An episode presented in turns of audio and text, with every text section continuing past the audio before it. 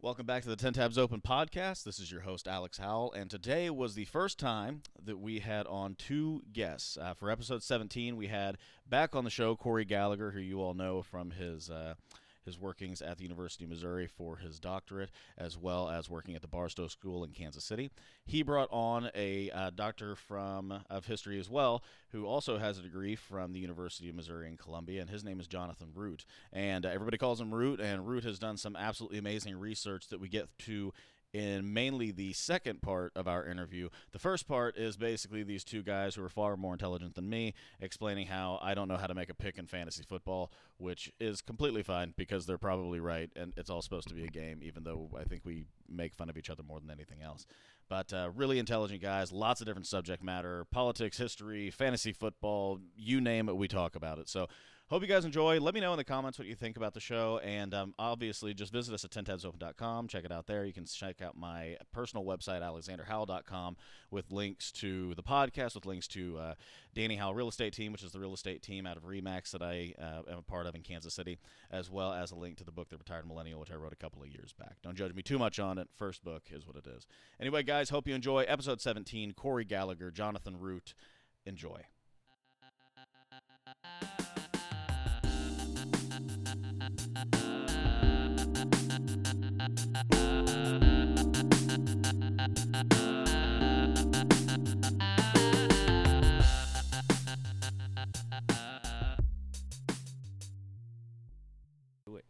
Time to make hay. It's not good. It's not good. All right, I think we're good. Go ahead and talk. I'm just I'm just fucking around. All right, man. yeah. So no, I. Yeah, no, I'm not gonna get banned from the archives because I You- scan. I you- scanned, Everything.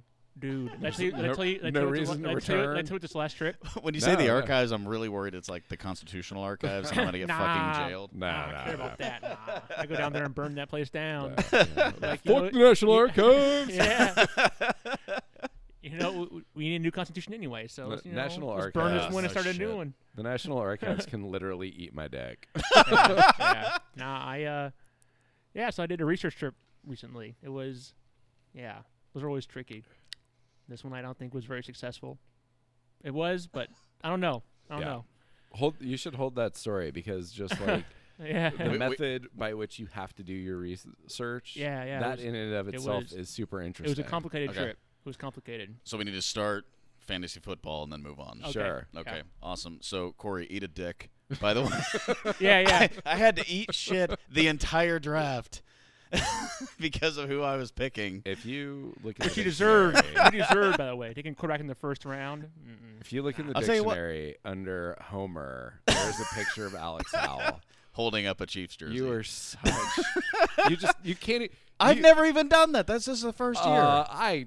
I, It, I think I think that's yeah, bullshit. I think if we looked back, I think I think the first I think my first year in the league someone took RG three in the first round. And that that's- was Whitney. oh, that Oh was my Whitney. God. And you know who I took? Kirk Cousins. the first round? You got Not in the first two- round. I think it was like round six, but I just looked over at Corey and was like, "You know, who I'm about to take." yeah. I no, I like ended Kirk, up I like starting. Kirk Cousins. Me and my boy Bob Fisher we like Kirk Cousins. well, that was a that was a homer pick like by Kirk. Whitney because she lives in D.C. that's right. I Yeah. knew that. Yeah, Yeah. yeah. Yeah. But you you know she's not even such a homer that she took a terrible terrible defense as her backup defense, which you did. I Alex. did. I did. I did. Yeah, that Chiefs That is- that's defense pretty looks real impressive. hot after today. That's pretty impressive. Yeah. Nah. No, it was impressively terrible. I know. Oh, and having a having a backup defense in the first week of fantasy football is also yeah, uh, bold. that's but, a, that's hey a man, you do you right? It's- yeah. that's a might bold work out. move, Cotton. But with four, with a 14 team league, it doesn't it doesn't it doesn't matter, right? Because the waiver No. wire is garbage now, unless unless unless I was talking to Corey, who's the is a Patriots receiver, he's a rookie, who's apparently going to be really good. See, it doesn't And matter. Corey now. decided to take two Patriots receivers this time. Uh, One of them wasn't Good a move. Patriot when I Good took him. move. I mean, it's going to make the difference, man. that It's was my amazing. homer pick of the decade, and now it's not even a homer pick. I don't. That'll teach you. I don't know. Yeah. Yeah. That that was a that was a very strange draft overall. Just because I like every single person that I wanted, I felt like just immediately got taken off the board. And I was looking like several deep. Like, okay, so I'm five, so I get five, and then there are like nine picks after me, and then another nine, and then I get a pick again. Yeah. So it was like, okay, so I'm filling my team, and every like my only strategy, and it's a terrible strategy, and you should never do this. Is like I need to fill my team, like my roster, and then I'll worry about the rest.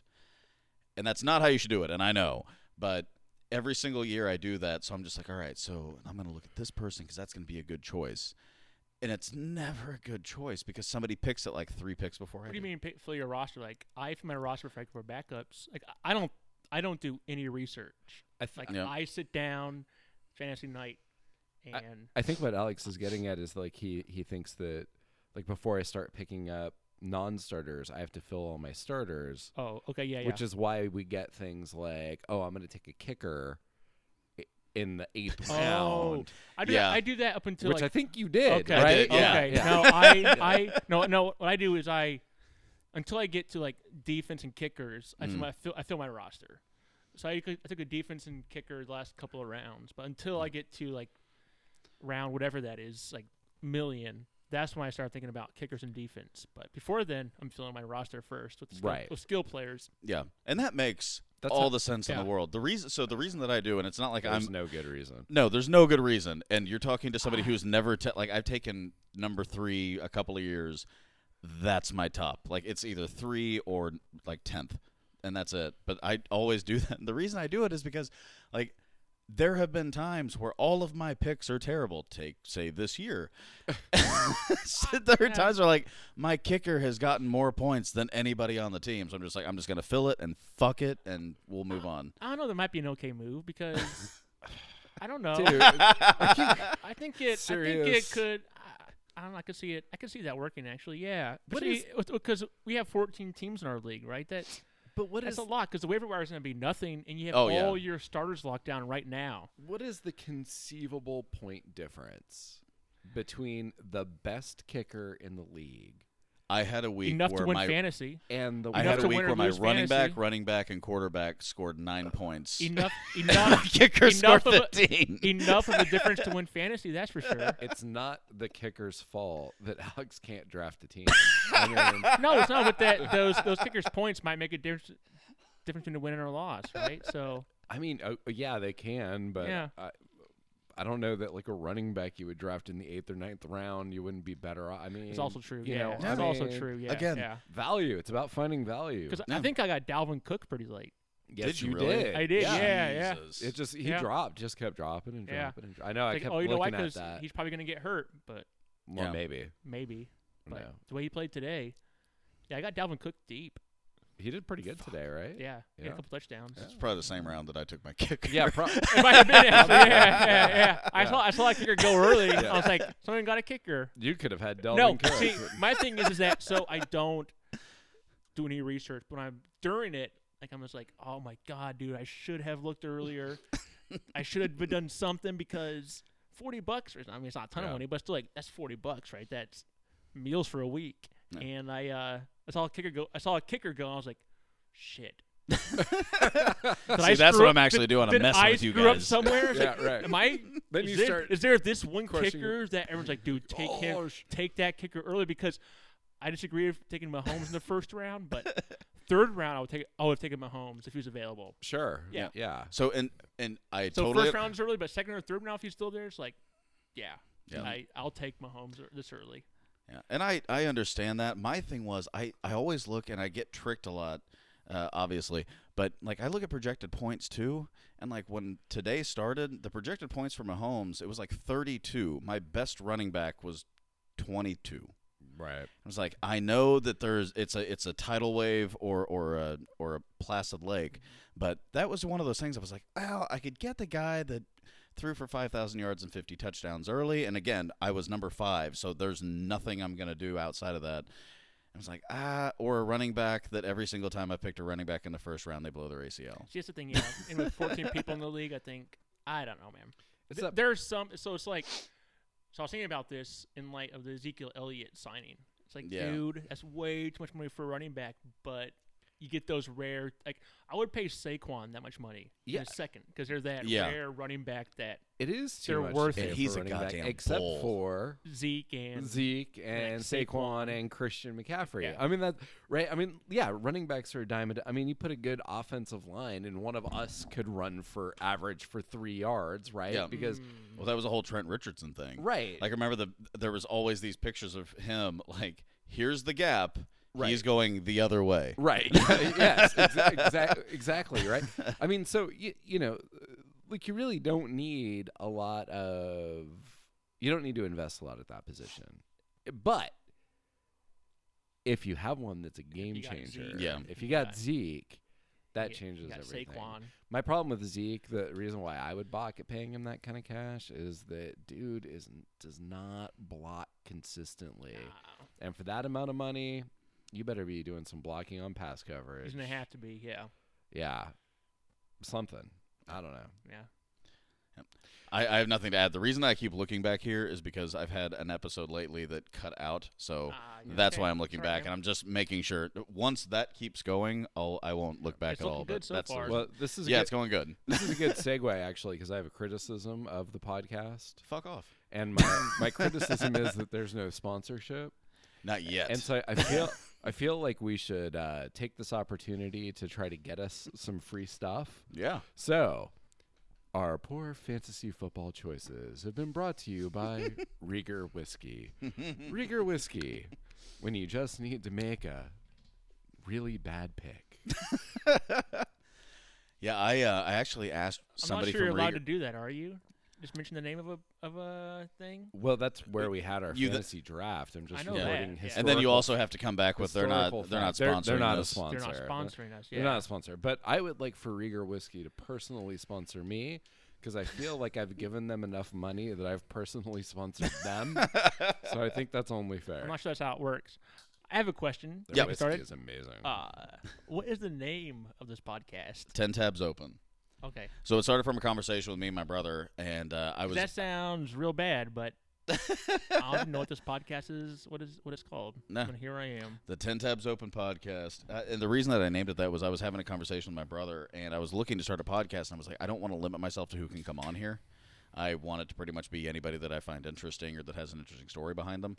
So I was reaching out to all these people to bring them on, and uh, then I started thinking about it. I was like, we were having that conversation, and he mentioned he's like, every single time I'm on the computer, all of my windows are open. I was like, yeah, I pretty much have 10 tabs open all the time because my dumb ass goes into a rabbit hole. I'm just like, man, where did the Tennessee Titans get the name? Who owns the Tennessee Titans? What's the best running back? Who was the last time? What was the first person to do this? What was the person like? And I just go into that, and so by the time I open everything up, it's like I have ten open, and I just attributed that to I'm an idiot and go down a rabbit hole. But that also means that I'm interested in a bunch of different shit. So if I Gotcha, do gotcha. that, Yeah, yeah. then yeah. we're good to go. I always have to explain it, so that's, no, you're that's- fine. That's, this where I does go. bring up another question I have though. Fuck. Is that no, no, this is not about the podcast, but this is so. A friend and I were talking the other day, and uh, we were wondering, and I saw a spider, and so so we were wondering is that How so high are what you? one I'm okay, I'm okay, okay. That there's there's like estimates that you eat however many spiders in your sleep. I think yeah, it's like- three a year. Like how do you Yeah. know? Like how would you empirically well, and, so I wonder is that that's got to be a rabbit hole. Somebody I know has gone down, and I texted one person I thought had gone down it, and they had not. So, but Well- still, it's saying like how how would you? Well, and there's it's an average too, right? And that's the freakiest thing. It's like you know there are people that don't eat any. Yeah, yeah. you I know don't- there I are don't people think that I eat a have. hundred a year. Eat a lot. I don't think I Yeah. have. Yeah, I don't think I have. Oh, really? You just Yeah, you just intrinsically know Yeah, that nah. while you're sleeping, spiders aren't getting sucked into your mouth. nah. Okay, No. that's cool. Have you ever like pulled back the sheets and a spider runs by? I don't know. Maybe. Not since college. You have not lived in the middle of nowhere then, because I, I see that more than more than once a year. Like not more than like two times, but one to two per year. And every single time I see that, like I immediately kill the damn thing and go, Aw, dude, I'm oh terrified. no, I know. Oh, and I hate spiders. Like I'm, like I could grab a snake by the head and have no issue whatsoever. Those don't bother me whatsoever. But Uh, I'm not spiders, doing I that. will. If there was one right here, I would run through the windows and into the pond. Yeah, no, they, they terrify me. I hate Yep. them. I could handle that better than I could a snake. I hate Oh, yeah? snakes. yeah. Snakes, no. I don't do snakes. They don't bother me at all. Like Indiana when God, Jones. Jesus. let's say that to be fair, if there was like a rattlesnake ready to go, like I'd run I'd be away. out. but just like I mean, we we're, our lake house has tall weeds and a lake. Like you see snakes and just Yeah. like take them and launch them. Like whatever, it's not not a big deal. No. hard, hard pass on that. Fair enough. Fair Um, enough. I'm Mm. from California, so. I Well, don't yeah, really- but you also told me about Well, yeah, we have all the- snakes. We well, have well, weird. you have snakes and you have a lot of needles. A lot of needles. Because yeah. you're not from certain Ah. Not like from a nice part of California. No, no. you're no. from Nate Diaz, California. Yes, yes. S- Stockton's own Nate Diaz. Nate Diaz. That's right. Yeah. He's a- every he's a every badass. single time I hear he or his brother Nick, like Stockton, like Yeah, Stockton. just like ah, That's right. That's my fucking Corey, hometown. Oh, god Yeah, damn it, 209. two oh nine, 209. god damn it. It's area code. Yeah. Well, I figured Well, I just I thought didn't I'd think it was their clarify, address or just something. In case. you didn't Two oh know. nine South Main Street, baby. That's where we're from. One of these days, mission to Corey, we're gonna have a discussion about trashy people. So I'm from Topeka. uh, Oh, nice. And lived in Montera for a long time, and so a lot of trash. And we're, we're gonna have to talk something about Stockton versus Topeka trash. And there's got to be a lot of overlap. Versus Sedalia trash. Oh yeah. Oh Yeah. yeah. Sedalia Yeah, trash. we- We both lived in Sedalia. for a hot Ooh, minute. yeah. Yeah. Yeah, Yeah. it's- Yeah. It's pretty gross out there. but yeah, no, it's well, you know, it's it's interesting actually. This is something that we've that Root and I have spent some time discussing here recently is because we we did this trip out to Pittsburgh, right? And in Pittsburgh to Pittsburgh? he was he was Yeah. on the Pittsburgh trip. Pittsburgh. Yeah. Oh, my god. Pittsburgh, Pennsylvania. Yeah. Oh, I know. Someone yeah. in my old Not job, Pittsburgh, And I worked Kansas. at working at Target. They Uh, were like, "Wait a minute, you going to Pittsburgh, Kansas?" And I was like, "God no, I'll go burn it down." But nah, Pittsburgh, Pennsylvania. Yeah, I am so excited now. I'm was so awesome. excited. And It was amazing. I, I have root. I, ha- I have regaled Alex with some stories that are not podcast suitable. Uh, they I might hope- and be. we, we won't be sharing. but but when we were in Pittsburgh, we had and you know no offense to Pittsburgh because I think this would happen in any city that It was a we were beautiful in. city. It's a beautiful city. Yeah, Yeah, actually, gorgeous. Mm. if you haven't been to Pittsburgh, I highly highly recommend Back it. to- it back was to really football. awesome. walked by Heinz Field in my little lizard brain. Oh, was like, yeah. football. Football. When's football coming back? Yeah. Mm, Uh, But um, But that's not when, the Pittsburgh you when guys we were saw. in when we were in yeah we were at Heinz Field for like 10 minutes um, when we were in Pittsburgh we had this weird experience where we just sort of like kept running into people who were very different from us right and people who you know had not gone to college people who worked like really you know blue collar jobs and and and all of that is perfectly fine but it really we spent you know, we were with other people who we'd gone to grad school with. And so people who have like really strong feelings about like working class consciousness and things like that. And so we ended up spending a lot of the trip sort of being like, do so here's this working class person we've encountered in a really sort of strange way. Do they think of themselves in this way? Do they have any desire for their life to actually be better? That's interesting. do they understand what better would even look like is and this is i think the most important thing was as us as you know people who are all academics Mhm. w- is our conception of what a better life for them match with their conception of what a better life for them is and so we really found ourselves you want to talk about going down the rabbit hole like really having these very deep philosophical conversations about a guy we encountered uh, Oh, at a yeah, we did. restaurant who had like a crazy neck tattoo and it's like what Oh yeah, that's right. We did. Yeah, it's yeah, like yeah. what I remember what this, yeah. choices Yeah. like what what led you to this crazy neck tattoo? what does that mean for your other life choices? Mm-hmm. Right. And then for the people that we encounter in our regular day life, who I think kind of tend to romanticize the working class, Right. like does their conception, like how does their conception of the working class match his conception of working class? And it just it it got, especially in light of some of the conversations happening around the Right. Democratic primary, Yep. it turned into a really interesting conversation that we'll Yeah, in sure, no Mm-hmm. yeah, way be yeah. able to do justice to now. No, but I mean it could. But it was really it was Yeah. kind of interesting Huh. because we you know we all uh, you know I, I don't think we necessarily you know most of us work in education or you know or somehow is- you know tend to be kind of removed from that world and yet when when faced with it it was kind of like whoa this is not the way we've been discussing this Right. and this now feels a little bit odd if that makes sense root has a little it bit of a different does, perspective yeah, on this So I've and I've had a number of like blue collar jobs. Yep. And yeah, no, I think the the tendency to romanticize is problematic. But the other problem is that we experience a lot of times is an assumption that I know what they want. Mhm. I know what's best for them. And so I worked at the Target distribution center in Topeka for a year. So I was loading trucks, I was throwing shit on a conveyor belt, right? I've worked in warehouses before. I've been a painter. I've done custodial work. I've done carpet cleaning. And it's that I don't know. It's it's it's it's cuz I remember asking some of the guys at Target about unions actually Mm-hmm.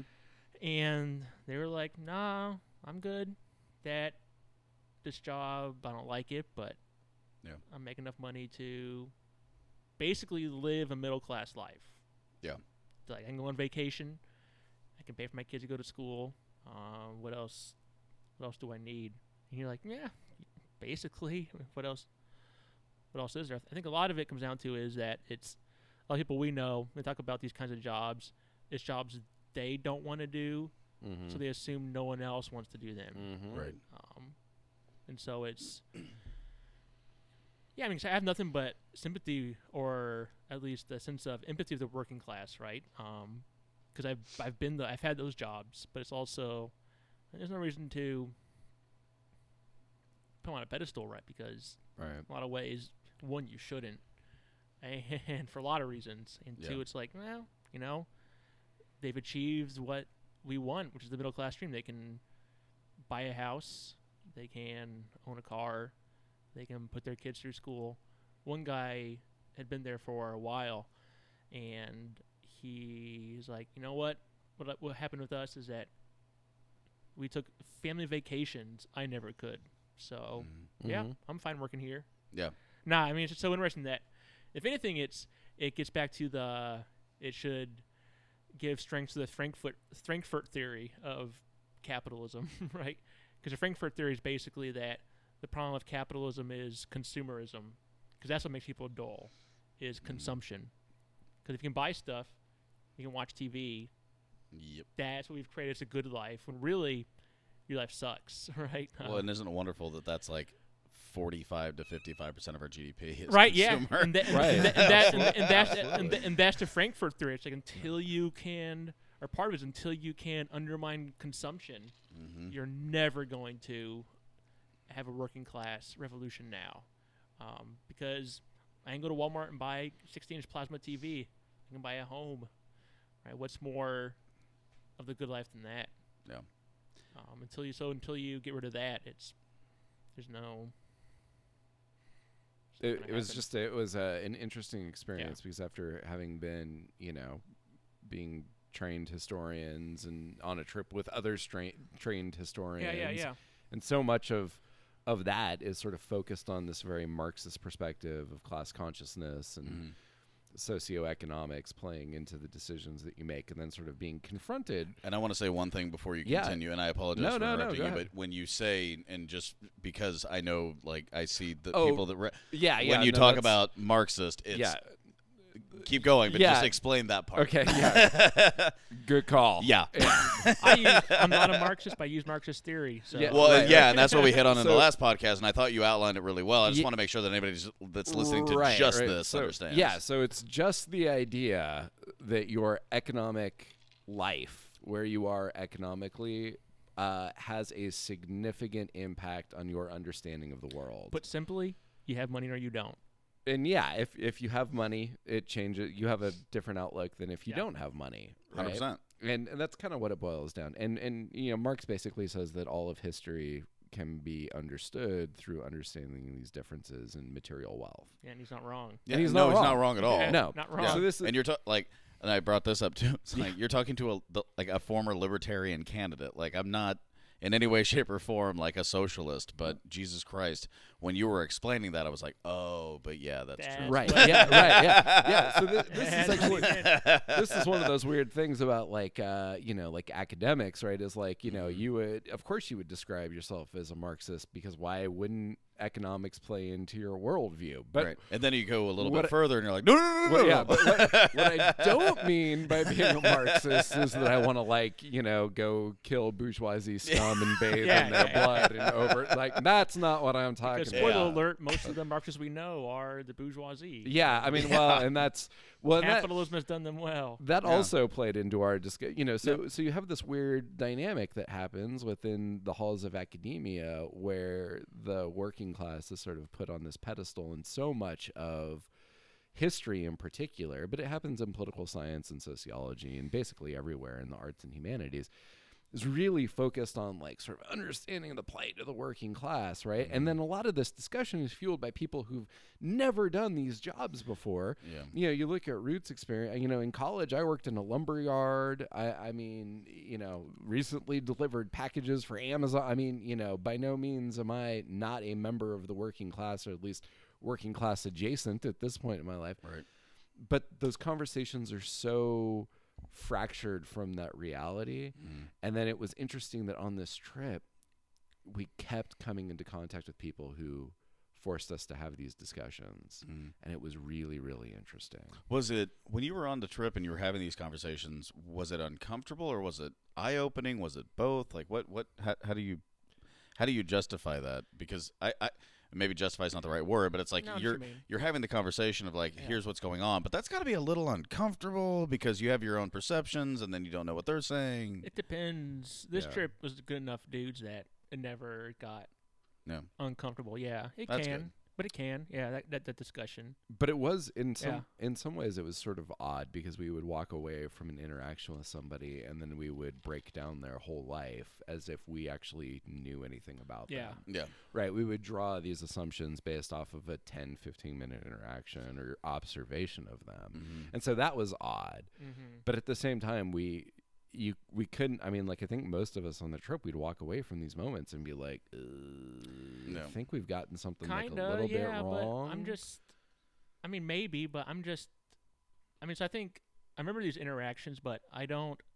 But I'm so used to being around that class Right. culture that for me Right. it's just like eh, whatever, right? Yeah. It's it's just different, and I can talk and interact, and it's yeah, I just I don't even think about it, right? It's I can switch on and off, which Yeah. is sounds terrible. I had all these different Mhm. modes, right? 'Cause Sure. we're working at Target, right? I was very different there than I am here or would have been in Right. a graduate class because it's I can like but I'm comfortable enough around the blue collar types that it's I can just easily just yeah uh, so it's in- so it's interesting is uh, we can get back to this, but I wanted to bring up I don't know. So Alex mentioned uh, kind of when Corey explained Marxism that one of my favorite discussions I have with students is this was what Marx said. We there's no disagreeing, right? Is that his critiques of capitalism are 100 percent on mm-hmm. yeah but it's absolutely. like h- how do we now wrestle with that as people in this class we're probably generally capitalists right like you have some who are libertarian leaning capitalists and you have Mm-hmm. new deal kind of liberal democrat leaning capitalists but how do you basically what it comes down to is how okay are all of us with inequality yeah absolutely Yeah. well how okay are, are, are you comfortable with it Well, what's your understanding of inequality? economic economic inequality Yeah, that- no, and no, and I, I, I'm, I, Yeah. one hundred percent agree with you. And I, but I think part of the discussion has to be what is your understanding oh of right. what inequality actually means. Because I, I think that, especially right now, we have so many people that push on a constant basis what inequality looks like as opposed to what inequality is. And Right. so you have a population, of- it's- and I'm just going to limit this to the United States. Well, you, you have a population of 330 million people with 330 million different opinions, and they're being impressed upon by television personalities and television itself. So I don't I don't think we actually really understand what inequality looks like. I mean, we're sitting here in a in a new construction home in an unfinished basement, we have no idea. Like, we've probably seen, but we have really no idea what the worst of the worst looks like. No, and, and yeah. I, I think that Totally, when totally, yeah. when you see the worst of the worst, like I mean, I have a family member that's a that's a, a police officer, and it's not it's not a typical everyday thing, but it's like he sees some really bad stuff, Yeah. and we yeah. don't ever get exposed to that. So Nope. you trying to understand everybody else's opinion is really difficult no, for on sure. any side. you know, and historians have sort of this running debate between, you know, it kind of all history more or less boils down to a couple different camps, and they more or less get along, except there's two camps that really don't, and that's social historians and cultural historians. And there should not be a fight. But And there should Could- not be a fight. is. Can you but- describe that for me? Because yeah, I, I don't yeah, know. no. So social historians study what you are in reality. Okay. Right. So you know, you you make this much money, you live in this neighborhood, you're this ethnicity, you're this education, right? You are You're a number. this, You're this. You're you're basically a number, right? Boils you down Mhm. to your measurables Yep. to a large extent, right? Okay. That that's a little bit simplistic, but it, it's kind of headed in the right yeah, direction. no, it is. Yeah. Cultural historians try to understand what you think you are Oh, that's got to get difficult. and that incre- well it is it's difficult because first of all you can't really prove it Yep. right that that's one of the problem you know cultural historians argue endlessly among themselves because it's so open for interpretation but this comes back to the whole issue of class right is like historians social historians in, in particular will look at the working class and identify them as a singular being that is at the bottom of our socioeconomic rung that needs to be rescued by intellectual elites, right? Whereas a lot of times cultural historians will have the experience Root had, which was, well, the dude at the Target warehouse, you know, thinks that he's living a middle class lifestyle and is comfortable, and he thinks of himself as being middle class. So by virtue of thinking that he is middle class, Mhm. and so that discussion about working class for him is kind of moot. Yep. Does that make sense? So it- Yep. Well, he it's it's his perceived reality. that's exactly right. Yeah. So I think the difference is that so a big difference. So maybe to make this easier. Yeah. Not easier, but No, please make it I easier. can say I, I, whatever. I don't consider myself so an intellectual. a debate. so a debate with the social and cultural historians would be when talking about class. Like, Mm-hmm. Mhm. is it? Do you understand it materially? Like, is it a certain income level, or is class a intellectual, religious kind of um, construct? That is it more of these intangibles, subjective experience, and so the way I've talked about it is my answer is always yes. Right? It is all it's all those things. Yeah. Right.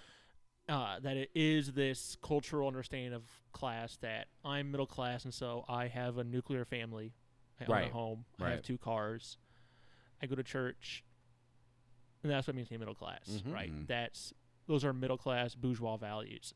Um, economically, you may not make whatever, however, whatever number bean counter actuary nerds have crunched numbers to be middle class numbers. And so, so maybe one way to understand the debate is that the that yes, Corey, you're right that the middle class or the working class may say, "Oh, I'm middle class," Right.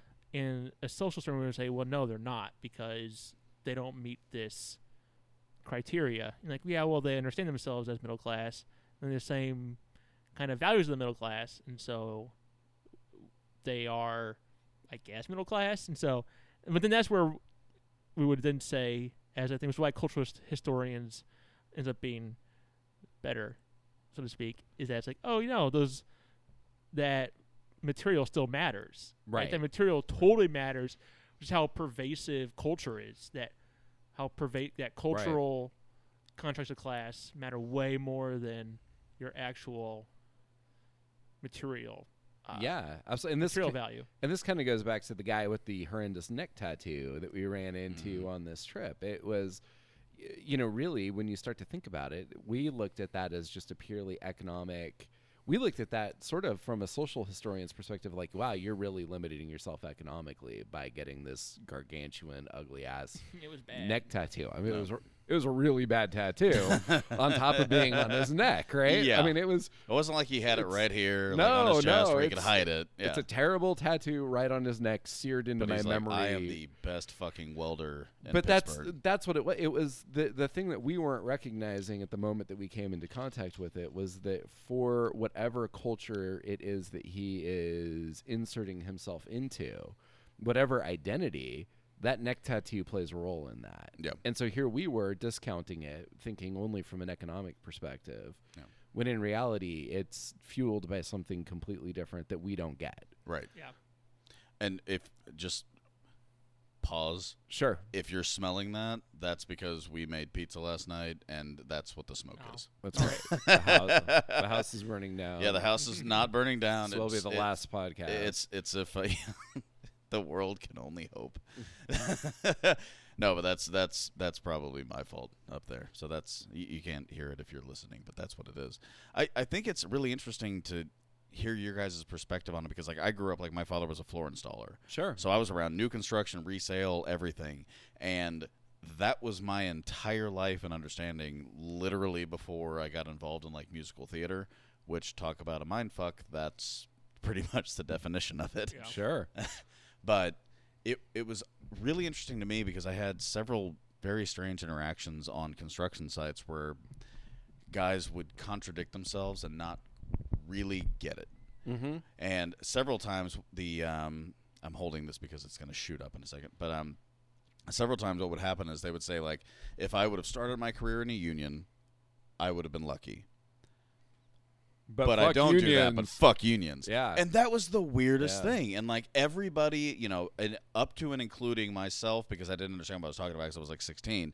But like everybody up to and including me, everybody around the site was like, no, I would totally have been a part of a union 30 years ago. But Mm-hmm. fuck them because they tried to just, you know, bring the cost up and we're actually here and we're going to work on it yeah. the strangest thing for me was even at the time, if you're just listening to it and you don't have any, there, there's no chips involved, you don't really see the negative on either side. It's like, I get your side, 100%. If you're trying to work and you're just trying to earn a dollar and you're not a part of a union, you can undercut their costs because they don't have to be a part of anything Sure. or you don't have to, fantastic.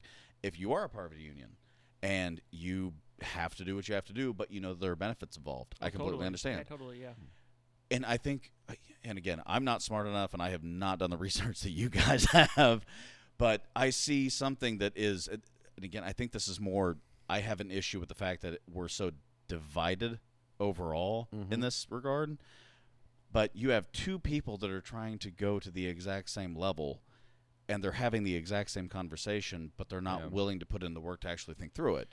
And if you're talking about being intellectual, you can say, "Well, I believe this, I believe this," but what you're really looking at are two people that kind of agree in the same way Yeah, absolutely. and can't get through it. But identity is a weird thing, man, and it's complex and it doesn't necessarily make sense and it doesn't you know, and that was what was I think so interesting about this trip. You know, you took five guys who all went to grad school together, all have essentially the same training, more or less. We've all read the same book. I mean, like Yeah. y- you know, we all talk in the same language.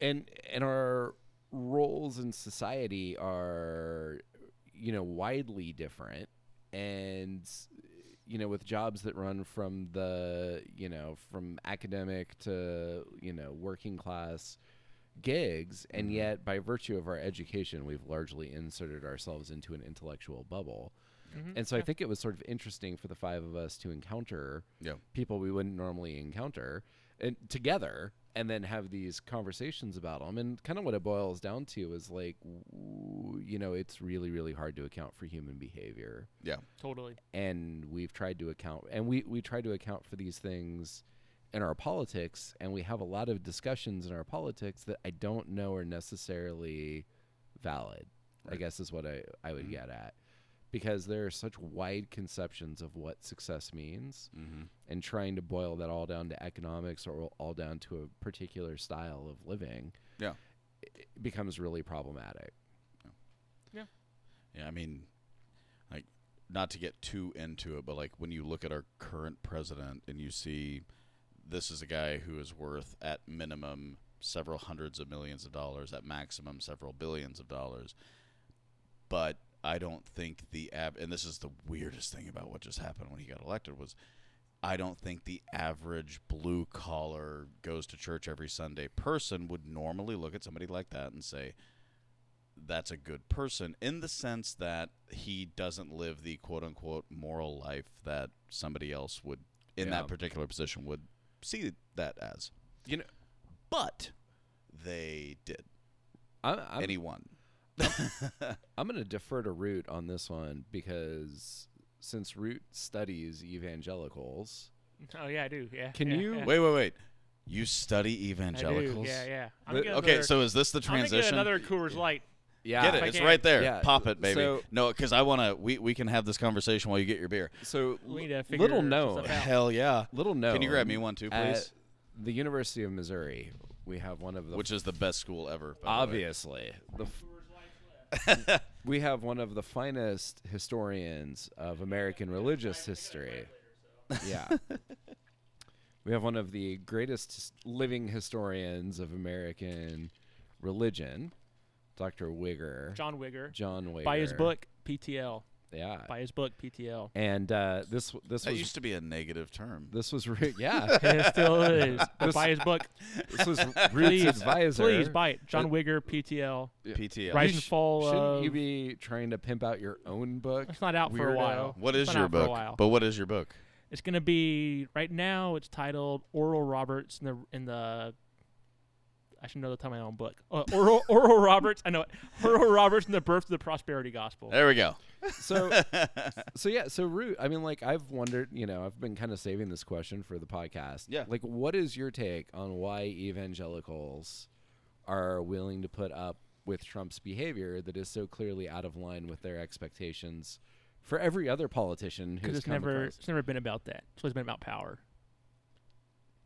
That's what it comes oh down to. shit, we're Is getting that- into it It's now. they wanted power, and Donald Trump promised power, and Well, and that's what he Yeah. exemplifies. Mm-hmm. Yeah, he gave him power, right? He said, "I'm gonna pick the right Supreme Court justice. I'm going to do whatever, bring back Christmas, whatever the hell else." No, it's- it comes down to power. It's never about right living or wrong living. It's they Trump offered promised power, and they took it. Yeah, it's idolatry basically. It comes I- down to they're idolaters. They always have been. I I think it's really Yep, power. That's it. Power. yeah. Well, and that's that's an interesting thing because so somebody that I I never ever ever used to listen to, but when I I've and I I think I say this enough where I, I try not to be a weird person about it. But I I've never voted for a Missouri governor that was Republican Mm. because I I like the fact that if Holy we have shit. a yeah I I never have I've always That's voted ama- for I've always voted for a Democrat because you're raising your eyebrows like this dude Yeah, I can't, I can't believe it. No, I never have, and the reason that I haven't is because we have been on the right so much within the legislature that it terrifies me. And this is whether it's f- uh, federal or, or or state, it always terrifies me when one side has all the power. Yeah, no, I hear that. It freaks me out. So I, even though I was like, I don't like Jay Nixon, I was like ah, I'm gonna vote Yeah. for him because I this eh, God. whatever. Yeah, but I've done that, and with Trump's situation, I looked at it and I saw both sides and just was like, ah, no, I, I this is the first time I can't. I just have to tap out. Ah, you. I understand, but I get it. You're part of the problem. I know, well, you would say that. yeah, Yeah, I tapped out and I voted third party. no. Oh, oh, oh. I Yeah. thought you were about to tell us you voted for Trump. Never mind. You're fine. No, no, no, Sure. no. I, I mean, voted party. third party. You're part of the problem, but less guilty. Don't do yeah. third party in 2020. You uh, probably. I'll vote for Trump. can't. No, I'm kidding. You can't.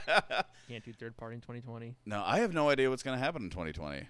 Can't. If if Biden goes, here here's how I felt if uh, let me break down my situation in 2016. Bernie was going and I've been on record for this and I think I told you this too. It's like I disagree with Bernie at pretty much every level. Sure. I was going to vote for him cuz I was like fantastic, nothing will get done for 4 years. Basically, Yeah. I was like fantastic. I'll I'll vote for that guy. I disagree with him completely. Let's do it. And then he lost. I was like, well, I don't I hate everybody right now. And I was watching election night and I was just is going to sound bad, but I felt like uh, what is it? Nero was Oh yeah, big Yeah. time. Playing Yeah. his fiddle. yeah, playing his fiddle while Yeah. Rome burned. That's how I felt personally because I was just like every like I was laughing my ass off just because I nobody predicted it. Well, it wasn't supposed to happen. What was this supposed to happen? It was the weirdest thing. It's like how is it? And it wasn't like to me. It wasn't Trump. Like to me, the big thing was like if Trump dies, it's Pence. How how does that work out? well, I mean, think about the what this says about America that half of our country or, you know, you want to quibble over the numbers, 49.5%, whatever. Yeah, whatever. It's half our country. Half our country is so pissed off about the way that things are going that that's who they voted for. well, and They're fine voting with an outright unapologetic uh, unapologetic racist. Well, part of what they're pissed off about is not being able to be a racist anymore, right? I mean, true, for yeah, like a yeah, portion yeah. of that group, I will say Yeah. a portion. I I'm won't not, say all. No, not no. Cer- certainly not all of them, right? But like largely, it's sort of a reaction to where we are, and there are various reasons why people are reacting. Some of them are reacting because of what they view as political correctness, and I do think a lot of people got sold on a wi- like they got sold by a salesman on something that they didn't think they bought. Here's what I mean. When it came out that and I apologize for interrupting you. no, no, God, The the trillion plus deficit that was announced a couple of months ago. I literally saw that on television. Was like, well, f- fucking yeah. Like you Yep. can't. Yeah. Like I, I'm not a Yeah. big fan of taxes. Again, ran as a libertarian. Still cannot believe that everybody was like, well, I can't believe we have a trillion dollar deficit. It's like, you- fucking really, really. really. We would have had that doing nothing. Yeah, exactly. And so that's what happened. And it was like, well, I mean, you know, it's just, you know, got to protect ourselves. From fucking who? Mexico. Yeah, Duh. from Mexico. Yeah, yeah. The the country that we put a trade tariff up and 2 days later they went, "Yeah, whatever you want to say." Yeah, I mean, the massive that massive army that's gonna invade. yeah. Yeah. Gu- Well, it's like- Guatemalan children. Yeah, well, it's like think about Yeah, it. Like Iraq had the invade Uh, us. fourth largest military in the entire world. We beat them in 2 weeks. Yeah. Like we, uh, we shouldn't have even been there, but they had the fourth largest military pretty much ever because the, ever is now Right. Sure. and we beat them in 2 weeks. We don't have a lot to worry about. And now we have a trillion dollar deficit because we needed an increase in military spending and a tax cut for what people think is a tax cut, but is really not a tax cut for them. Yeah, I don't get it. Yeah, At, at least yeah. for most of us. Yeah. Yeah, I I mean, yeah, for most of I don't us. even. I don't even try. I think my paycheck went up like fifteen dollars. Don't even Was it try. awesome? Which is great. was that per week or per month though? uh, I think that was about per month. Oh you yeah, know? yeah. yeah, about fifteen dollars per month. Damn so it. Yeah, it's bad. Yeah. it's not bad. yeah, yeah, nothing like a trillion dollar This- deficit to piss me off. this six pack of Boulevard's Bob's Forty Seven has been brought to you by A tax the cut. deficit. yeah, dude. Trillion dollars, man. One trillion dollars. I'm about to suicide myself because you're sponsoring our deficit by that. Yeah. That's awesome.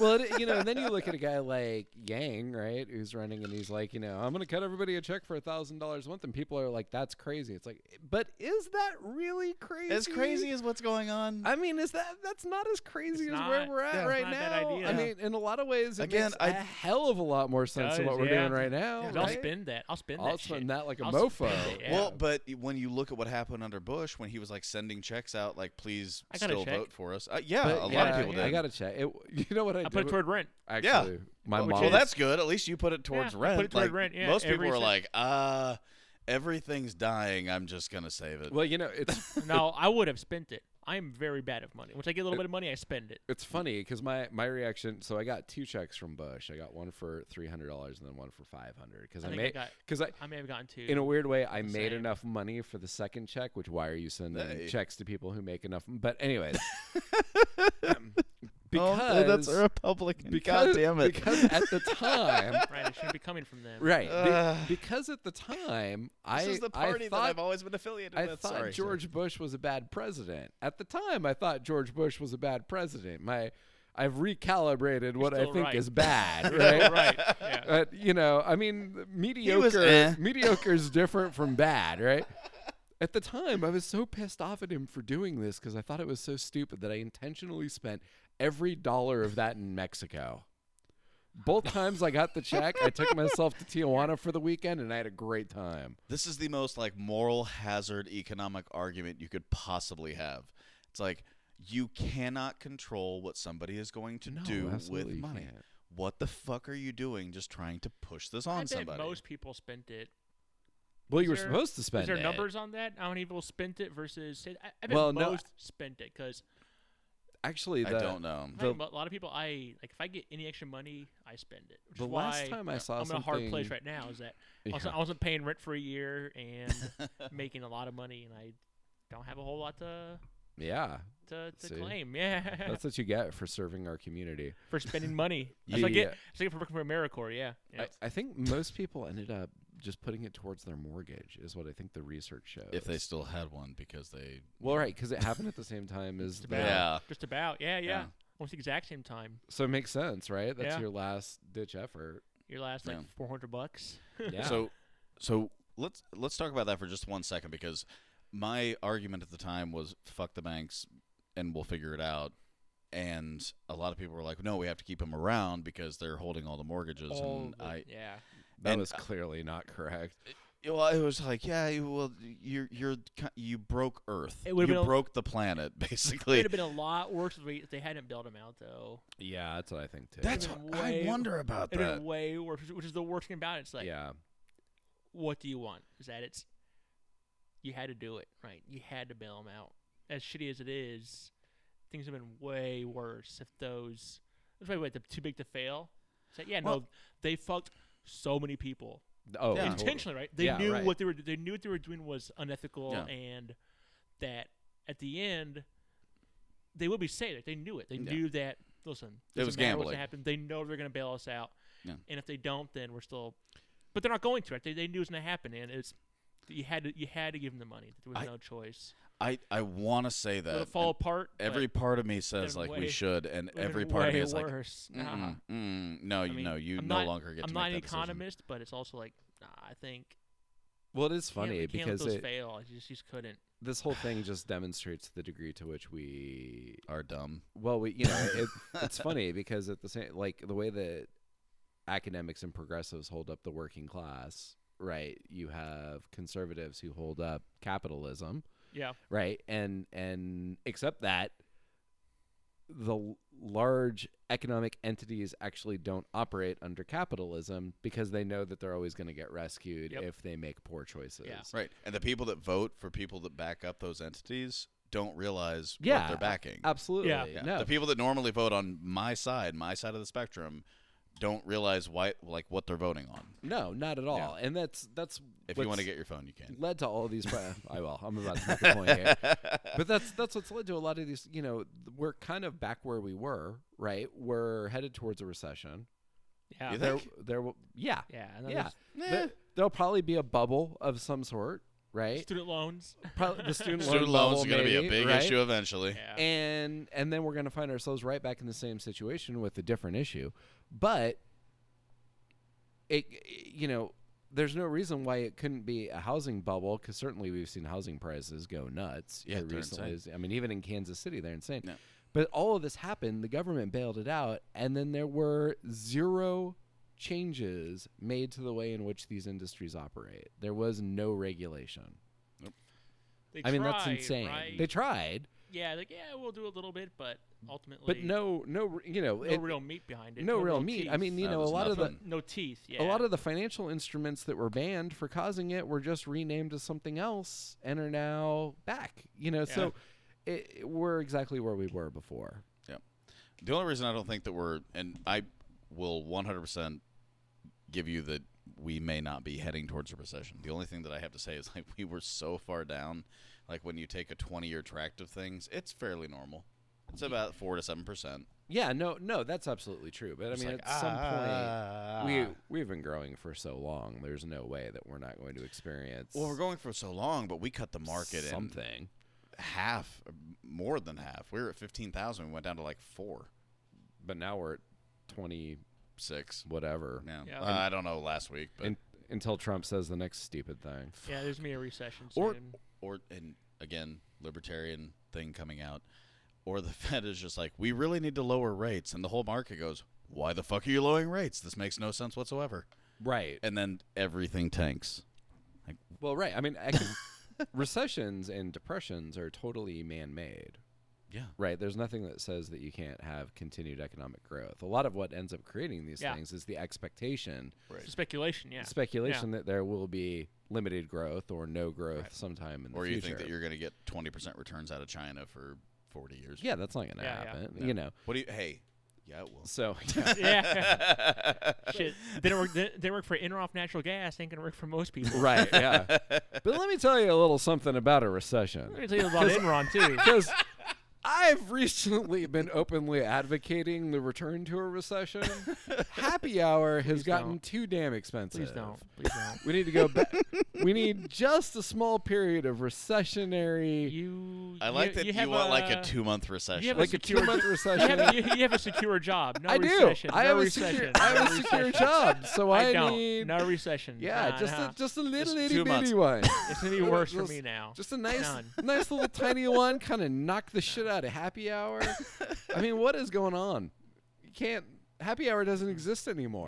Nah, ha- I it, miss it. it doesn't, but I think that has more to do with rent prices, like we were talking about earlier. Well, it's all interconnected, Yeah. right? Oh, it's Yeah, I hundred percent mean, interconnected. Yeah, I feel like we just bought our latest rental property, and they were like, "Yeah, we were getting this much for Airbnb and this much for rent." And I was looking at it like, "Okay, cool. That seems like a great rental price." And so I just thought, "Ah, "I'm gonna put it on the market for more." And thirty-five applications later, it's like I should have asked for more. That's yeah, that's Yeah, insane. and that's Kansas City right now, Which is insane because and it's, not- everybody too. It's not just Kansas City, but but Kansas City isn't supposed to operate this way, no, right? This is supposed to be a cheap place to live. No, it's just everybody like everything's fine, we're good, everything's Yeah. good, nothing, See? nothing to worry about here. This is why we need a recession. Yep. I, I strongly advocate. Wh- who You liberal douche. who who among the presidential candidates is openly calling for a recession? They have my vote. None Let's of them do it. are. Uh, the Bill Democrats, Maher The is. do it. Democrats Yeah. actually. Yeah. They Yeah. won't. They won't so bad. Well, Yeah. they they want one for electionary. They'll win. Yeah. Yeah. They'll win in purposes. 2020. Yeah. yeah, they want a Because they'll Jimmy win. Carter kind of thing going Because on. they'll Right, win. right. They'll win. Yeah. It's called a reverse Jimmy Carter. They might win anyway, That but sounds like a sexual maneuver, by the way. yeah. a recession. a re- they'll win for sure for recession, Yeah, the reverse- Oh, yeah. Yeah. Right. Oh, well, Because Trump has nothing to stand which on. I'm It's fine the with. Which Economy. Ah, I'm fine with. I'm fine. If there's a recession, and uh, Oh it God, gets I'm him not out fine Of, with it. gets him out of it. I'm fine. Like I, I, I'm not fine with the recession. man, I he's get a I get the lunatic. mentality. that man's a lunatic. I, I know. Like I, I, I Also don't. def- I recession- didn't fucking vote for him. I'm also, not defending recession. him. Selfishly, it's that that would screw me, and I don't have a secure job, and I, no, I Ah, I need get it. something. You can I come live know. in my unfinished basement. It'll be fine. I actually is there I've enough seen space your on there to make it unfinished to basement. an in-law kind of basement? It's more of Maybe, a yeah. do you want to die tomorrow kind of unfinished basement, I think, isn't it? Is it nice? uh, no. No, see, there you go. okay. But the gunshots at night are Yeah, fantastic. yeah, yeah. The neighborhood's great. It's on its way up. You got Every a coffee single- house. Every single time I drive to your house or to that neighborhood, like when we went to Rieger, it was like Rieger is a beautiful building. It's amazing. It's, It's fantastic. awesome. Yeah. I cannot say enough about that building. Every single time I drive past that particular intersection, Yeah. like, "Ah!" I like, I like, I like, Cor- I like, Corey, I like Corey's neighborhood. So. Wait, yeah. The no, neigh- it's a nice Yeah, I neighborhood, like but it. the Really- way GPS fucking takes me, Yeah, no, it took me. Yeah, to It's- had some sketch places today. But I don't care. It is. Right? A, I- it is a I don't give great shit. neighborhood, but you know, i it's I just don't want you guys to die. we're not. I, I, don't, I don't think we're gonna die. You're not. You're fine. But it is. You know, and this sort of gets back to like that discussion earlier. Is that there's we we you know we are gentrifiers and we live in a neighborhood that's probably half gentrifier, and so the community is half gentrified. Yeah. But then next to it, there are neighborhoods that are 0% gentrified. And a lot of the the conflict that happens between these two groups is that expectation of what people, you know, it, it's like w- we regularly will drive down Independence Avenue here in Kansas City and it'll be like, what the fuck is wrong with these people? You know, get off the curbside, go get yourself in a drug rehab program, like get your shit figured. Like, don't you want more out of life than this? Yeah, and then you're like, Wait, what drug rehab program can we get into? Yeah. Oh, and it's like, oh, things aren't that easy. No, things aren't that easy, and also, you know, I, I you know, I don't know. It, it's, it's a weird, i- it's weird because you look, you know, a lot of times living in our neighborhood, I feel like the textbook version of the 1910s progressives who were trying to impose this middle class lifestyle on everybody in America, and it was very this, you know, very waspy idea of what life should be like. You're not and talking that's- about Teddy, hate- are you? I hate progressives. So yeah, Teddy. Teddy's one yeah, of 'em, Teddy's yeah. one of them for God sure. damn it. I hate. But it's- I hate progressives. But it's like, uh, but I, I understand sort of where they're coming from now in a way that I didn't before because I live in the middle Oh, of yeah, no, the city I- and there's yeah. decay everywhere. And you're like, why won't you people just figure this out? You know? And so I, I get it. But on the other hand, it is like I, I do the same thing. If I, if I stop and think about it, I'm like, I'm just as bad as they were. I'm no better no. because No. I'm imposing this idea of what everybody else should be doing Mm-hmm. based on my own life experience and life trajectory and goals in life. And they're not adhering to my expectations of what our neighborhood should Right. be like. And then that pisses me off. And that's not really fair, especially for No. the people who've been there a hell of a lot longer than I've been there. Yeah. It's a very, very strange socioeconomic situation that Yeah. goes on when you're It's on ugly. those border communities. Yeah, it's ugly. Yeah. Well, it's it's it's ugly, and it's it's one of those things that you want to face the truth, and you think that like I'm going to face the truth, and we're going to talk about this, we're going to be honest about it. The um, that documentary, I think the first time you came on the podcast, I was talking about the um, our divided city. It was about the truce divide. yeah. One of the weirdest things about the documentary was they interviewed. Uh, it was a. It was a. It was somebody who had lived on the east side of 71 Highway for decades, and he was talking about. It's fine. There's IPA up there. My beer. I thought we had more beer. I think Nikki drank us out of beer. And, you know, Oh. I just want to make sure that everybody knows that. Um, but no, it was the weirdest thing because it was. It, it, I think it's called Our Divided City, but he was talking about like what destroyed that urban core area, and it was not something I expected. And it was a very strange moment because you're like, I'm not a terrible person. He's not a terrible person. We're just dis- discussing this as as, as intelligent people. It's like what destroyed this community, and this man who had lived there for decades looked at the camera or looked at the individual that was talking to him and said, "The end of segregation." yeah. Oh no! And I talked to um, the first person I had on the podcast. I asked uh, Bob Kendrick from Yeah, the Negro yeah. League Baseball Museum. I asked him about that. I was like, I don't want to sound like the idiot, dumb white guy in the room, but what do you think? And he was like, Duh. What the fuck? Like Yeah, the no, moment that you absolutely. can go, and it was like that's that's a 'Cause- weird moral argument. Like that's a very strange situation to be in as Right. somebody in in our position. Let's Yeah. say like what I I mean, mean, I, it's- I'm I'm just gonna step out of this argument, but I have no idea what to say. Yeah, I mean, if you want to get to the bottom of why some things east on the east side of Kansas City are the way that they are, you can figure it out by simply asking the question of where does the black middle class live? Exactly. They live in Grandview, Yep.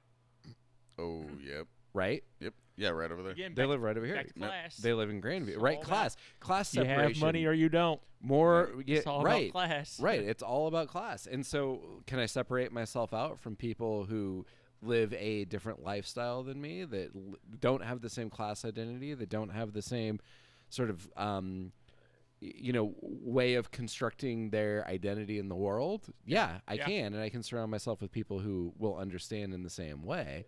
And so, I'm going to do that. And so, what you have with the end of segregation is basically segregation in the city by class Mm-hmm. Yep. right? And Yeah, this Mm-hmm. yeah, yeah, totally. Yeah. and that's one of those things that was always so it, weird for me. eh, So growing up in a super diverse community in, in s- in California, like racism never really made all that much sense to me because it was kind of like in our neighborhood, it was like, well, we're all different races, but we're all poor, you know, Mm-hmm. Yeah, I and know. like that that was Well, and you made that comment on the last podcast about like what poor doesn't matter what color you are, have in You're common. poor. That's right. Yeah, you're, you're, poor. you're I grew up poor. in Montana and Topeka. Yeah. Yeah. Yeah. you're poor. Yeah. Poor. And We're so poor. Yeah. life struggles are all kind of the same, right? At the end of the day, It- Basically, and it- it's you know that we have different ways of sort of structuring our poor lives, but basically, it all boils down to being poor. Yeah.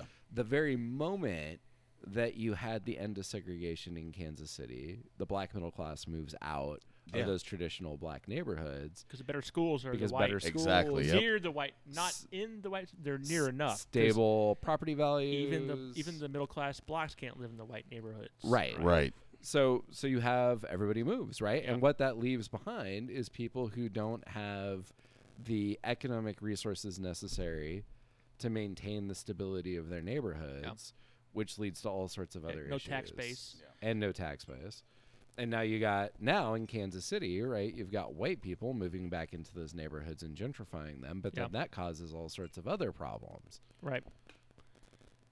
Yeah. Which is why one thing, reason why when I was teaching, why I, getting back to being a, h- a cultural historian, I would talk about the black middle class in like the 20s and the 30s, Yeah, uh, about racial uplift. Mm-hmm. It's that, like, materially, they were not technically middle class. They still Mhm. made less money than the white middle class, right. Mhm. but they had college educations, they Nuclear had families. nuclear families, right? And so That's an interesting. You But brought that up as a they differentiator. never made as much money as their white middle class counterparts and never would have but Right. they adopted the values of the cultural values of it religious and cultural values Yeah. um, so it's why again that class is it's Yep. which yeah this this yeah social historians there's, a- there's a, well there's working class values saying no no Right. not right. It's also middle class values are also like yeah those things exist but it's like not tied to economics or what kind of job he had because there were people at target one guy told me he made $83000 last year it's like that is Whoa. like upper middle class Yeah, no Yeah. Like doubt. that's not blue collar that's Right, yeah, for $83000 sure. a year but he's working a warehouse job he's not a manager he drives a forklift he stacks boxes and economically he's making more money than most white collar people I know, but Right. he's still no college education. Yep. Um, he owns property in California. So he's he makes a lot of money, right? He's, Yeah. he's wealthy, Right. And but he's blue collar, and he has blue collar, va- he has white collar values, right? He's yeah, he's, he's just, just it's yeah, it's just why class is so interesting and complicated and I mean, it depends. I think it's race and then class. Within within within races, class matters the most. But as far as broader power structures, it's still race. Do you think there's a, and I don't know, I'm probably not smart enough to actually ex, like have any explanation of what this is, but um, do you think the fact that the United States of America is kind of the, the we always call ourselves the melting pot, even though right now it doesn't seem like we really appreciate that. I mean, that has to have some repercussion on what these things are. Totally. Yeah, I mean, we're one of the Well, it's we're the first Yeah. country to try to be like, yeah, everybody can get along, figure it out. well, it's it's a it's a melting pot of whiteness, Yeah, sixty three percent or something like but that. it's it's not a melting pot for everything else, right? Yeah. And so Right. So there's- well, even some of those white people weren't white. right, and Right. that's yeah. and Until that's like the twenties, basically the thirties. It's like, oh, the New Deal's gonna benefit black people. Oh yeah, you're Italian. You're white now because Yep. you have light skin. Ugh. and that that's one of those you're things Irish. Yeah, you're kind Mm-hmm. of white now. that is so interesting here's a about gun to American. go fight in the Civil War. Yeah, right? exactly. At least you don't well, have yeah, black that's skin. that's exactly you know what one of the most fascinating things about America is how whiteness is defined and how that changes over time. Yep. You know, I'm as Irish as can be. My family would definitely have not been considered white. Uh, you know, really up until well after the Civil War, right? Italians really aren't considered white until early in the 20th century. Um, Yeah, it's not until the '60s when they get protected status. right. In So the '60s. so the this idea of whiteness. Whoa, whoa, hold on. I want to hit Yeah. on that. Mhm. Wha- So there's a book that I know Corey doesn't like very much. I think it's okay. No, it's got a lot of problems. Minority right, minority rights revolution. I don't want to talk about this book, but The basic argument is not going. wrong, right? The basic argument is not wrong. it's It- wrong. But it's fine. It's not. It's not. So basically, that. So I in want to the- hash this in out. the So you guys wake are going to of- debate this in like the crazy. wake of the 1965 Civil Rights Act is that you have you don't have like so-called white ethnics saying, "Oh, we've also experienced discrimination, so we should get protected status too." And so was kind of going through what groups should be protected, which groups shouldn't be protected. Mhm. They would say, "Is this like blacks? Right? Is this like them?" and so Jewish Americans right became protected. Um, Italian Americans did like English right. Unless- so this is in the 60s? yeah, yeah. A famously lovely. My last name decade. is Root, right, which is English. Is that I'm not gonna they're not gonna, they're not gonna add the English Americans to civil rights acts, but Italian Americans, Jewish Americans, Irish, Eastern European, right? Oh yeah, no, we've had discrimination too, and so give us protection. It's like, well, you're white, you don't need it, and so, but it was yeah, how whiteness has changed. Yeah. I mean that. that So part what's is your right. side, The Corey? way- well, it's not it's not Corey. The, I don't think we disagree with the funnel fundamental argument, but it's just I'm sure we come out ends up being the same issues with the book. Then but it's just it it it it doesn't matter. it's not wrong. though. But but yeah, so you know the the conception of whiteness has changed over time uh, in interesting ways, and that the fact that whiteness has changed indicates you know that our perceptions of some of these things change Mhm. and and that that in and of itself is sort of indicative of the difficulty that we have as a nation with understanding ideas of ethnicity right um, but it does change you know and even you know growing up in california people are always sort of amused to hear me say like you know well there was you know there's definitely a hierarchy of race uh, and that you know the way that that sort of worked there was even deviation within certain um, asian ethnic groups oh yeah, right and so people would be like no especially here people are like no that's weird like no no no you would you would know back home you would know Yeah. right and so um but ethnicity remains this sort of challenge for us as a culture as a democracy because some people are in and some people are out and and that's just the way that it is What an interesting thing for a nation that defines itself as a melting pot. right well we melt some people Yeah. Well, yeah, exactly. but other people aren't allowed into the melt Yeah. you know yeah, yeah. some people aren't have to remain separated. Some people are seen as a danger to democracy. Well, we're going through that like crazy Eh, right now. right. Because there are certain, we'll call them no fly zones. Sure. Most Brown of them- people, Brown people. Basically. right, Well, right, brown basically. people. Yeah, yeah. yeah. Specifically from the Middle East. yes, yeah, yeah, yeah. Well, in Mexico and, And yeah, Guatemala and, yeah. and South and- America, yeah. Yeah. Central America. Yeah. You know. So Yeah. yeah.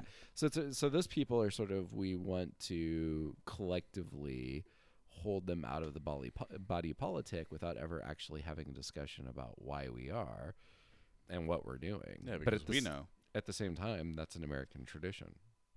Yeah, no, it is. Yeah, And the the No, I I think that's always been an American tradition. yeah, yeah. No, totally. Yeah, it's, it's yeah. And Which I all- tell- also a tradition is that the last group in to the melt, for lack of a better word, Mm-hmm. Mhm. always tries to pull the ladder up on the next group coming in. Go through that. no, they want to keep the next group out. Yeah, yeah, they pull the Yeah. ladder up. to Oh, keep 'em pull- out. pull the- okay, okay, yeah, gotcha. Yeah, Pull the absolutely. pull the ladder out. So yeah. when the Okay. Irish became white, quote thought you said unquote- help them up the sorry, ladder. I'm like, no, nah, no, no, dude, no. no When the way. Irish became white, their arch nemesis suddenly became Italians. yeah, yeah, Uh, well, we're Oh. in. We don't want you to be in. We're Mhm. going to Mm-hmm. keep you out. We see the same. You know, there. It is interesting to I me. think that the Italians won on that. well ev- well eventually there's always a shift Yeah. right the um you know it, it's super telling that some of the most conservative the one of the most conservative ethnic groups in america on the issue of immigration is cubans yeah, yeah, yeah.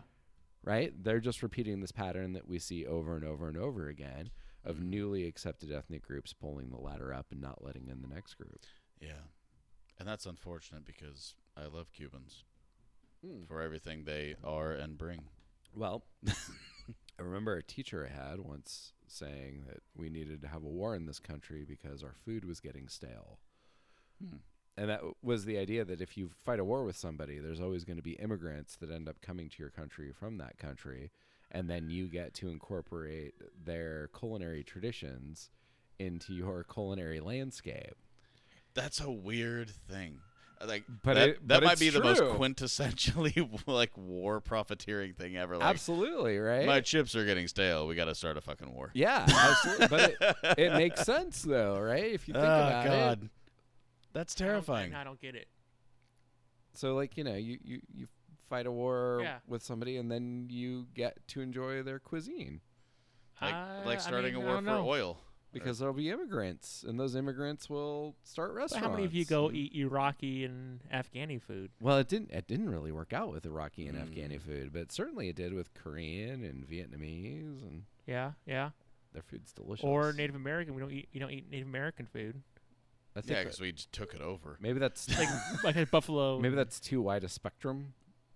might be. Yeah. Have you guys heard L- Louis C.K.'s joke about Indians?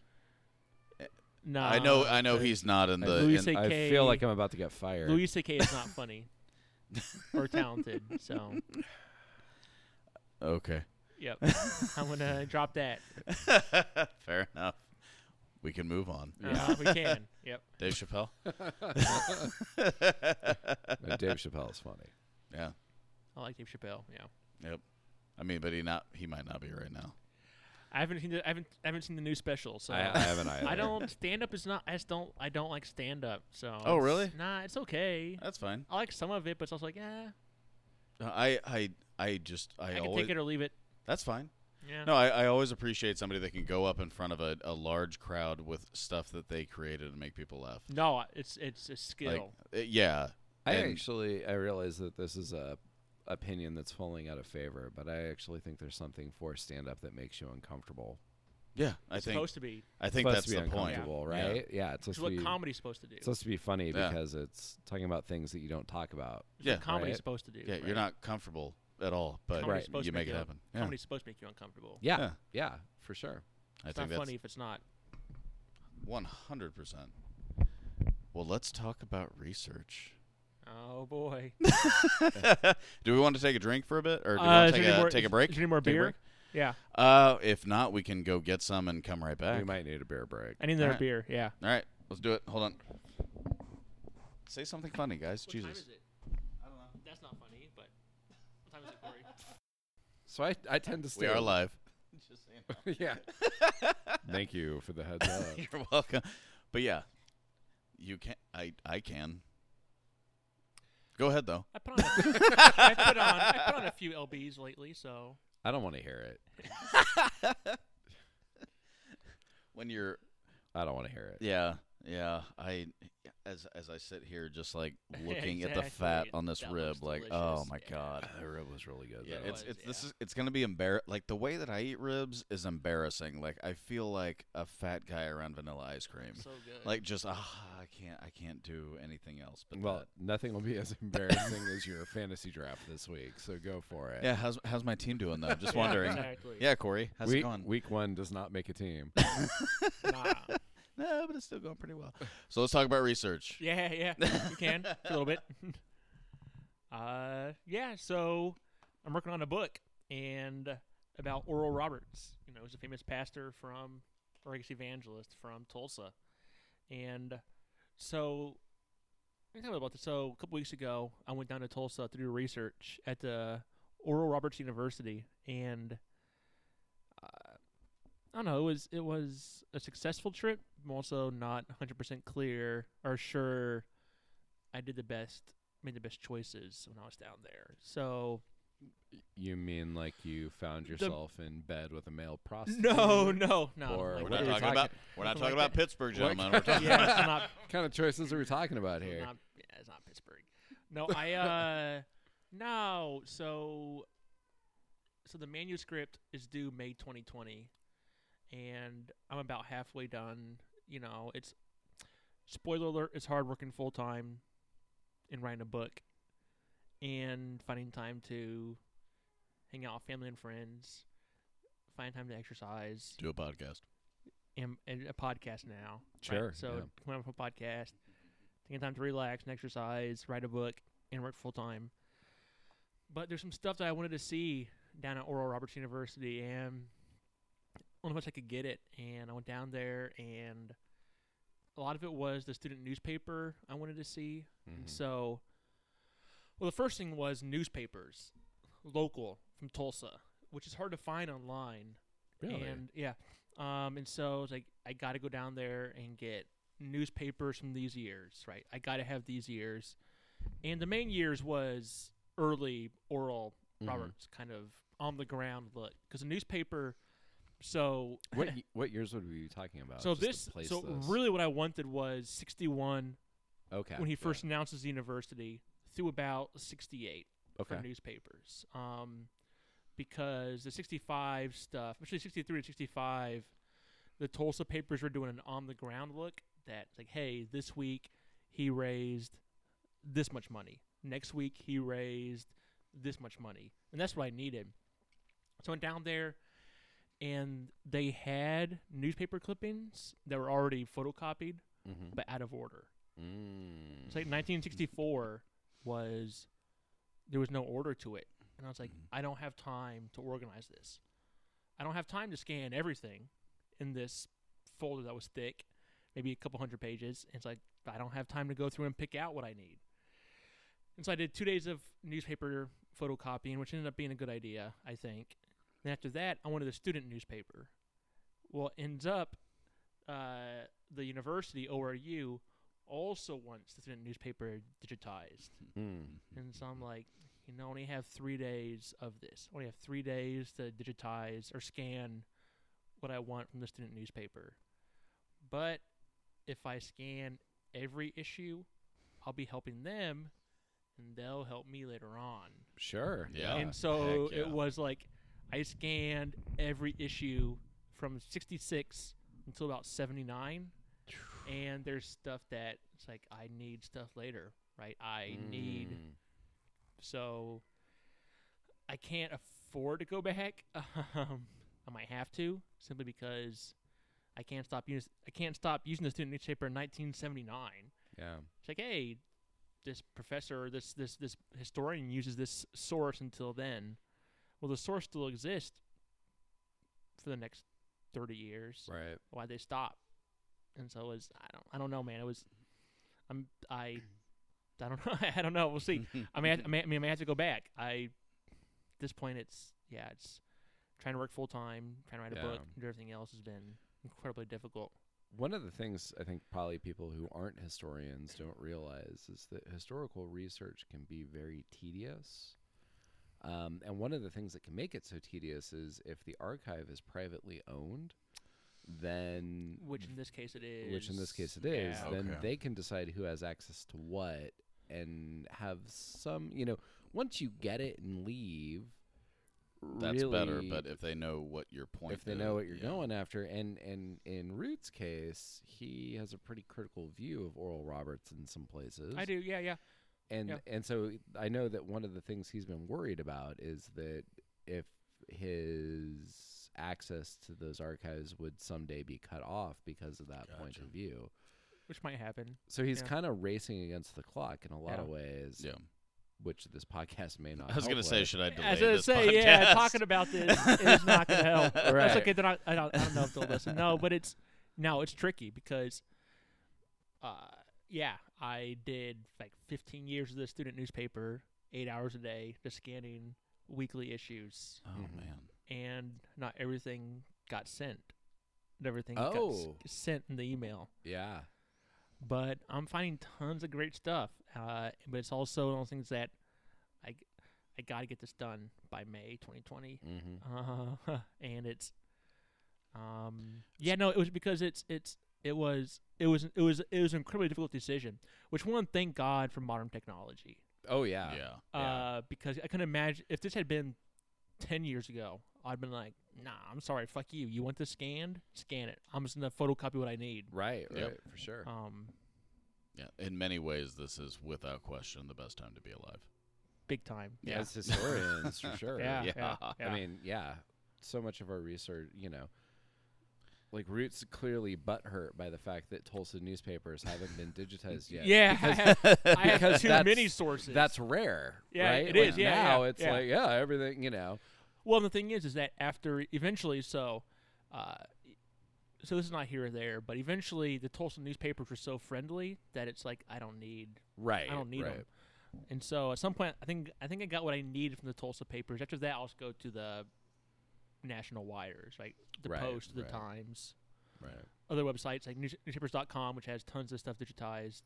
You know, if it ran in Tulsa in 1985, the exact same article ran in Chicago Right. in 1985. Um, That does kind of surprise me that the Tulsa papers from that time period aren't digitized because I mean, like you know, some are sporadically, but not the Tulsa Tribune, which is the main. huh? The Tribune is the main one. It's not. It's not online yet, That's really weird. What's and I don't have time to go through and do. Which goes back to being a grad student and teaching. Right. Right. trying to write a, a dissertation is I should have been doing the Tulsa Tribune microfilm, mm, but Right. teaching a lot. But instead, I you were getting don't- drunken afternoons at the Oh, Heidelberg. with me. even no, even even even even counting that. Can you imagine going through?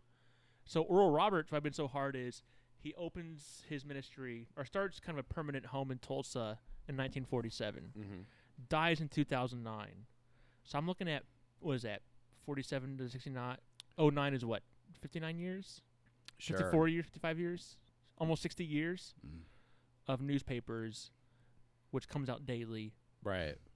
40s, you still have morning and evening editions. Right. So I'll have to go through morning, Jesus. evening evening editions for 50, You're talking almost 60 years. thousands of paper with no index. And no index, just doing yeah, you microfilm. can't do that. So I had no That's time. Insane. So now it's like, I got to have this. Um, and really, it's stuff that I already knew, but I just wanted to be able to go to the primary source and say, oh, yeah, this person was right Right. before. Right. when you come away with that? I mean, o- obviously you're still putting everything together, but like, when what have you come away with? That's and uh, not giving too much away, but Mm-mm. what what's the? There's got to be something that you're just kind of looking at the entire time, going, "This is, this is interesting." Yeah. So uh, that's actually a good question to ask right now because I'm now in the part where so Oral Roberts was a famous Tulsa pastor, um, preacher, evangelist, whatever you want to call him.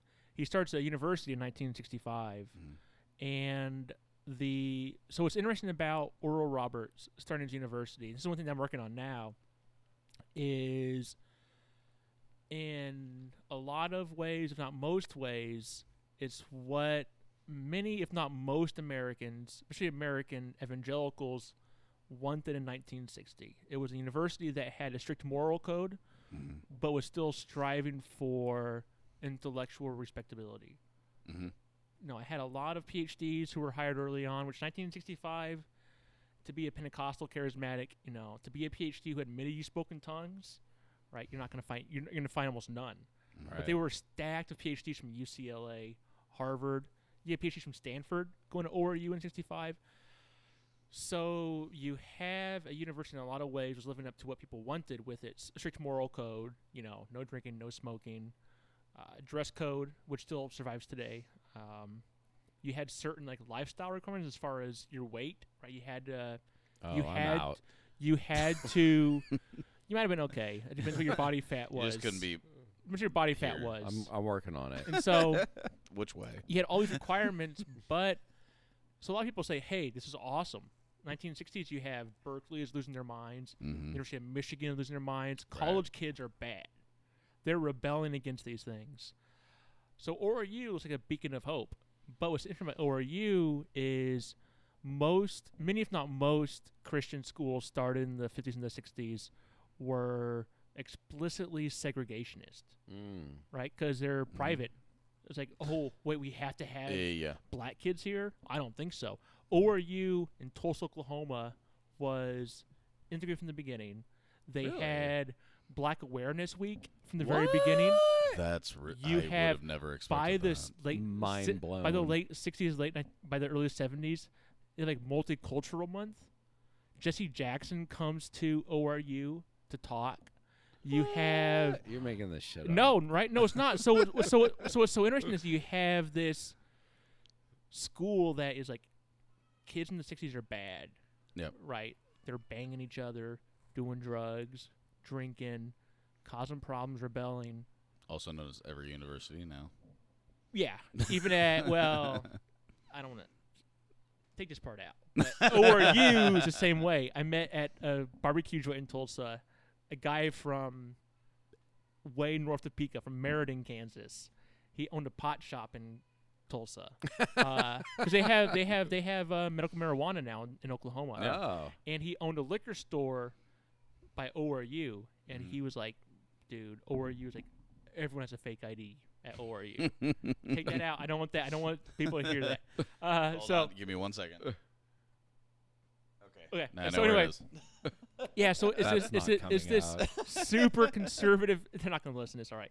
They're this super conservative university, but when it comes to race, like they had um a black student body president in like Really? the '60s. Yeah, it was unanimous vote that That's he was crazy. Yeah, it's and they had all these like forward-thinking ideas on. I mean, Oral was also still a white guy from Oklahoma and born in 1918. So every now and then he would say things that were like, "Bro, you can't say that. right? You just you just shouldn't be saying that." But still, I mean, it was totally forward-thinking, and so it totally goes against a lot of what you'd expect. And so the reason why I think Oral is interesting is Oral Roberts is interesting. Uh, not just Oral. Uh, Oral Roberts is. No one's left with a sex joke. Come on, come on, come on, right? Dude, you, sh- you shut me down on Louis C.K. I wasn't saying Yeah. shit for a second. Yeah. I was so enraptured by what Yeah, you were saying. So what's interesting about Oral Roberts is he is so one reason why I was drawn to Oral Roberts and kind of prosperity gospel stuff, um, and c- kind of consumer culture is that Can you? oh, they. so- wait. Okay. Or- no, ahead. go ahead. Go ahead. I- Go ahead. let, let You're the gonna say it actual better. host. Yeah. I, I was gonna say, could you Fuck just that. like one sentence? What's the prosperity gospel? Thank you. Obviously, yeah, I know what it it's- is, but it's so it's the idea that God wants you to be, or a sign of the sign of salvation is being happy, healthy, and wealthy, and they can earn that through a transaction. So I think Oral Roberts with the key to the because if you ask most Christians, right, does God want His Christian to be happy? It's like yes, right. I- Sure. The prosperity gospel is not it's not wrong that God wants people to be happy, right? He He wants people to be happy, but prosperity gospel I think adds the transaction element to it that if I give money, then you I'll sow be what you happy. reap. Yeah, yeah, right, yeah. And Yeah, so, so, if I give you ten dollars, I will be rewarded therefore by. you'll be 100. awarded twenty dollars, Right, right? yep. Or you'll be awarded f- endless happiness. Yep. Um, so it adds that kind of transactional element. It it adds that it adds that transactional part to it. Um. So anyway, so what what Oral was was doing was so what I was interested in prosperity gospel is that they are conservatives, right? Politically, they're conservative. Economically, they are. Um, socially, they are. And also theologically, but it's not something they ever really talked about. Well, and Like it's- Oral Roberts was a lifelong li- lifelong Democrat, right? He was a Democrat his entire life.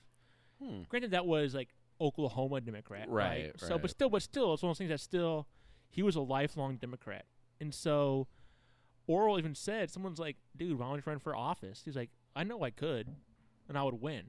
Like, I could be governor of Oklahoma, with no problem. But it's not what I'm interested in. Like, it's not Sure. important to me." And so I think that when it comes down to shaping and why I like Oral Roberts in these, or why I'm so interested is that when it comes down to it, is that Oral Roberts by talking about consumerism the way he does, and something that Corey and I have talked about, kind of therapeutic gospel stuff, therapeutic culture, is that he did more to shape modern evangelicalism, way more than like Jerry Falwell. really.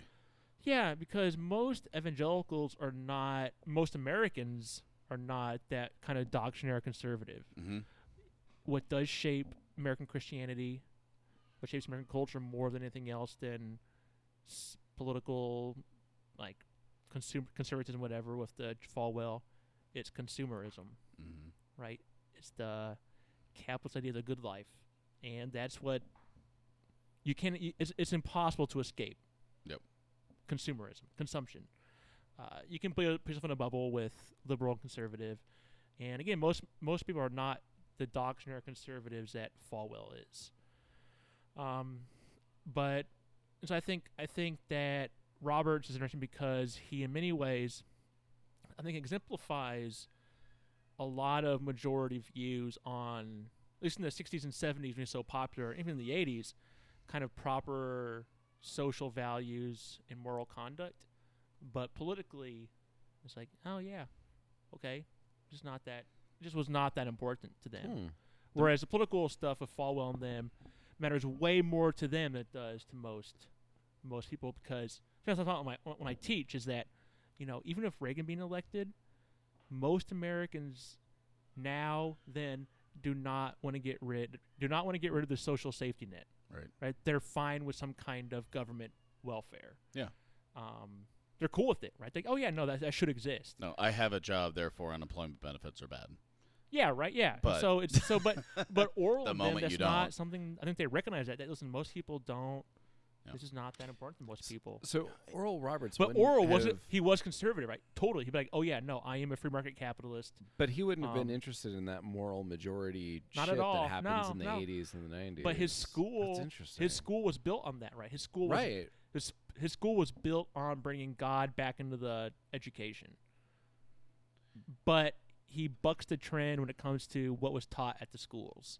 And so I came across a thing, and so I'm gonna work on it for the next chapter. So I gotta I gotta get My working on brain this is shit. going a thousand. Is miles an that hour. he he had professors at the sc- at the school in in uh, biology who believed in evolution, right? There was Holy shit! was a debate- Seriously. like in the 60s or 70s when it was you had six day creationists.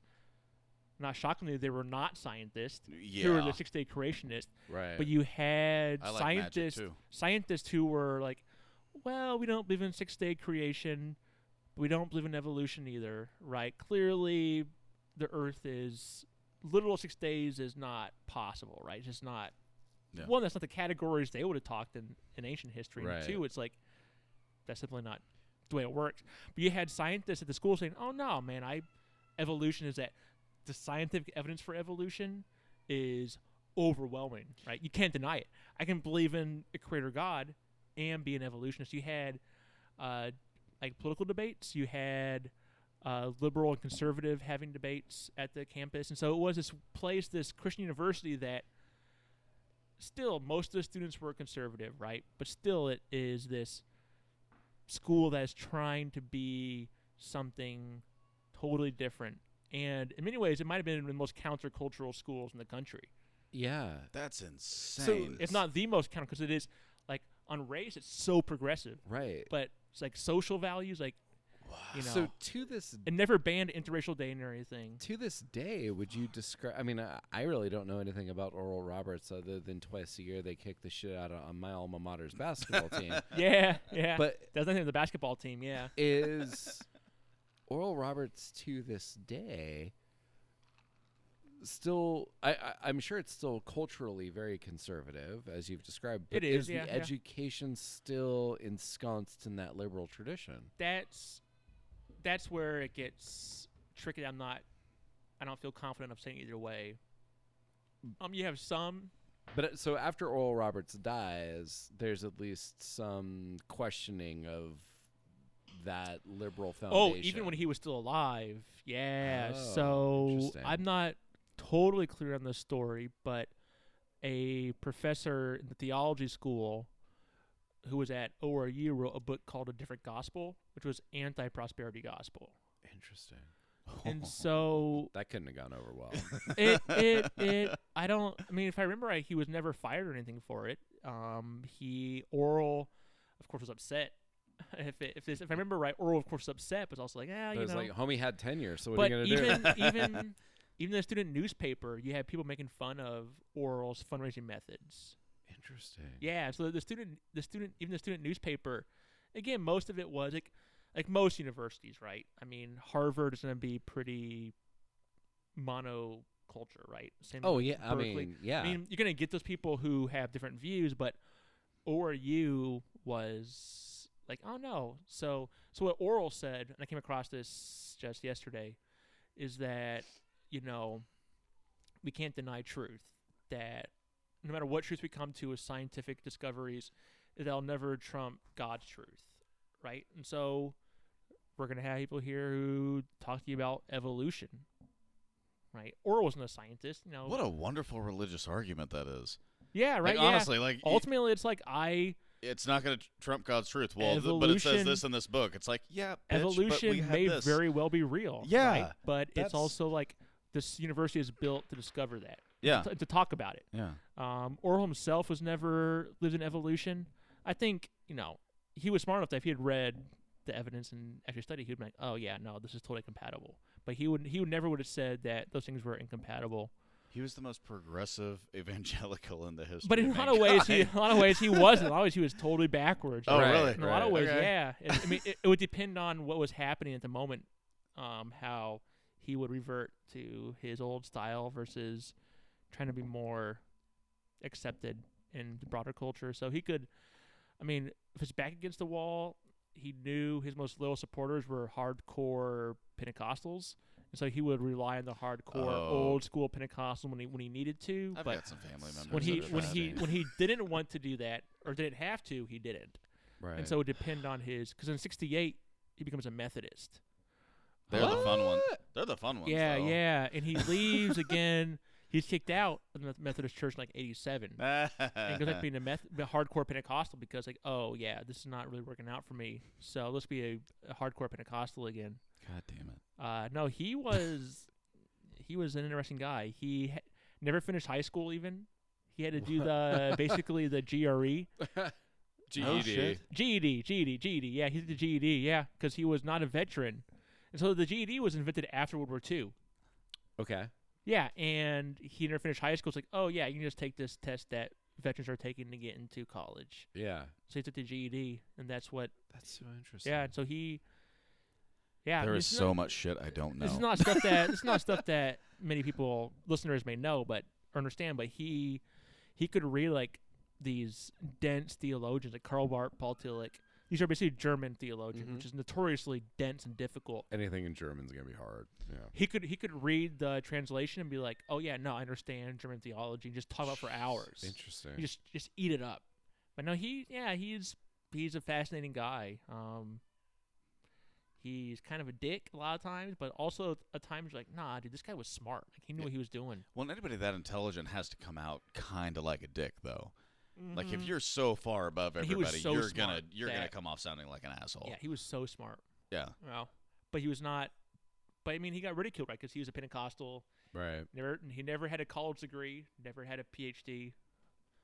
Hmm. Um, I'm my mind is completely. blown yeah, right no, now. he yeah he You did. really- I- yeah, no, he's reading. He's reading the Christian existentialists in the '60s and '70s, Jesus and- Christ. understanding and, and understanding them. That right? is- He- he- it's- he apparently understands in a way that Yeah. most people, because the, the Christian existentialists are notoriously difficult to understand, but he could just read it and be like, "Oh yeah, no, this I get it. I I disagree, but I can break it down in a way It's- that academics can." It's interesting because I expected this story to be more in the archetype of like a Billy Graham. I did and too- it's yeah. actually- Yeah, no, no, We were talking radically different. So no, it was just w- one thing that I'm, I'm arguing is that Yeah. why. So Billy Graham is a North Carolina Calvinist, right. right? I mean, basically, he's from North Carolina. It's a New England Calvinist Right. family. It's conservative, and it's kind of these things are done this way. Right. We're just gonna kind of keep doing these things. I am so sorry to do this, but because I know people will be listening to this, like just two sentence ta- North Carolina Calvinist is. okay, so oh, this will so be fun. no, no. So we don't, we don't we don't we don't need to get into the theology. So the big difference Yeah. would be is that. So here's so back to kind of talking politics. So Yep. a way to talk about it to understand this divide is, so what I would suggest the reason why Billy Graham was more into politics than Oral Roberts was is that Billy Graham was of New England Puritan stock Okay. and that brings with it a lot of class assumptions Mhm. and a lot of that is this idea that calvinists tend to have at least then at least you know, I'll say this, I guess, I'm going to put it this way, is that they had this idea that America has a special relationship with God. And in order to achieve that, we need to kind of meet certain moral and religious expectations. Otherwise, we'll lose that covenant. Mm-hmm. There's a lot of comes down to covenant theology hmm and Billy Graham always had a sense that in his kind of old style New England um, Puritans were like, oh, we got to save culture, right? Mm-hmm. mm-hmm. And one way to do that is politics. And Roberts didn't disagree, right? He would say, oh, no, American culture totally fucked up. Right? It is off the Garbage rails. Fire. It's off the rails. People are disgusting. But politics, But we, the- we ain't going to save America through politics, right? So why even What an interesting. it, but- why even get i mean he didn't he wasn't uninvolved he was also just like ah you know it's you're gonna change so roberts thing is his thing was you're gonna change culture through education Mhm. right Mm-hmm. Mhm. that's how you change a generation is is is how you teach but also Which television is true, positive or negative. and television right. right Oh. and tv right Th- those two things that is how you reach But that- people It's is those two. It's why he in '69 he starts a new TV show, more of a variety show, yeah. right? So it had like skits, it had him doing interviews. Like, listen, this is how we're gonna reach people. Is not electoral politics. Like, yes, you need to vote.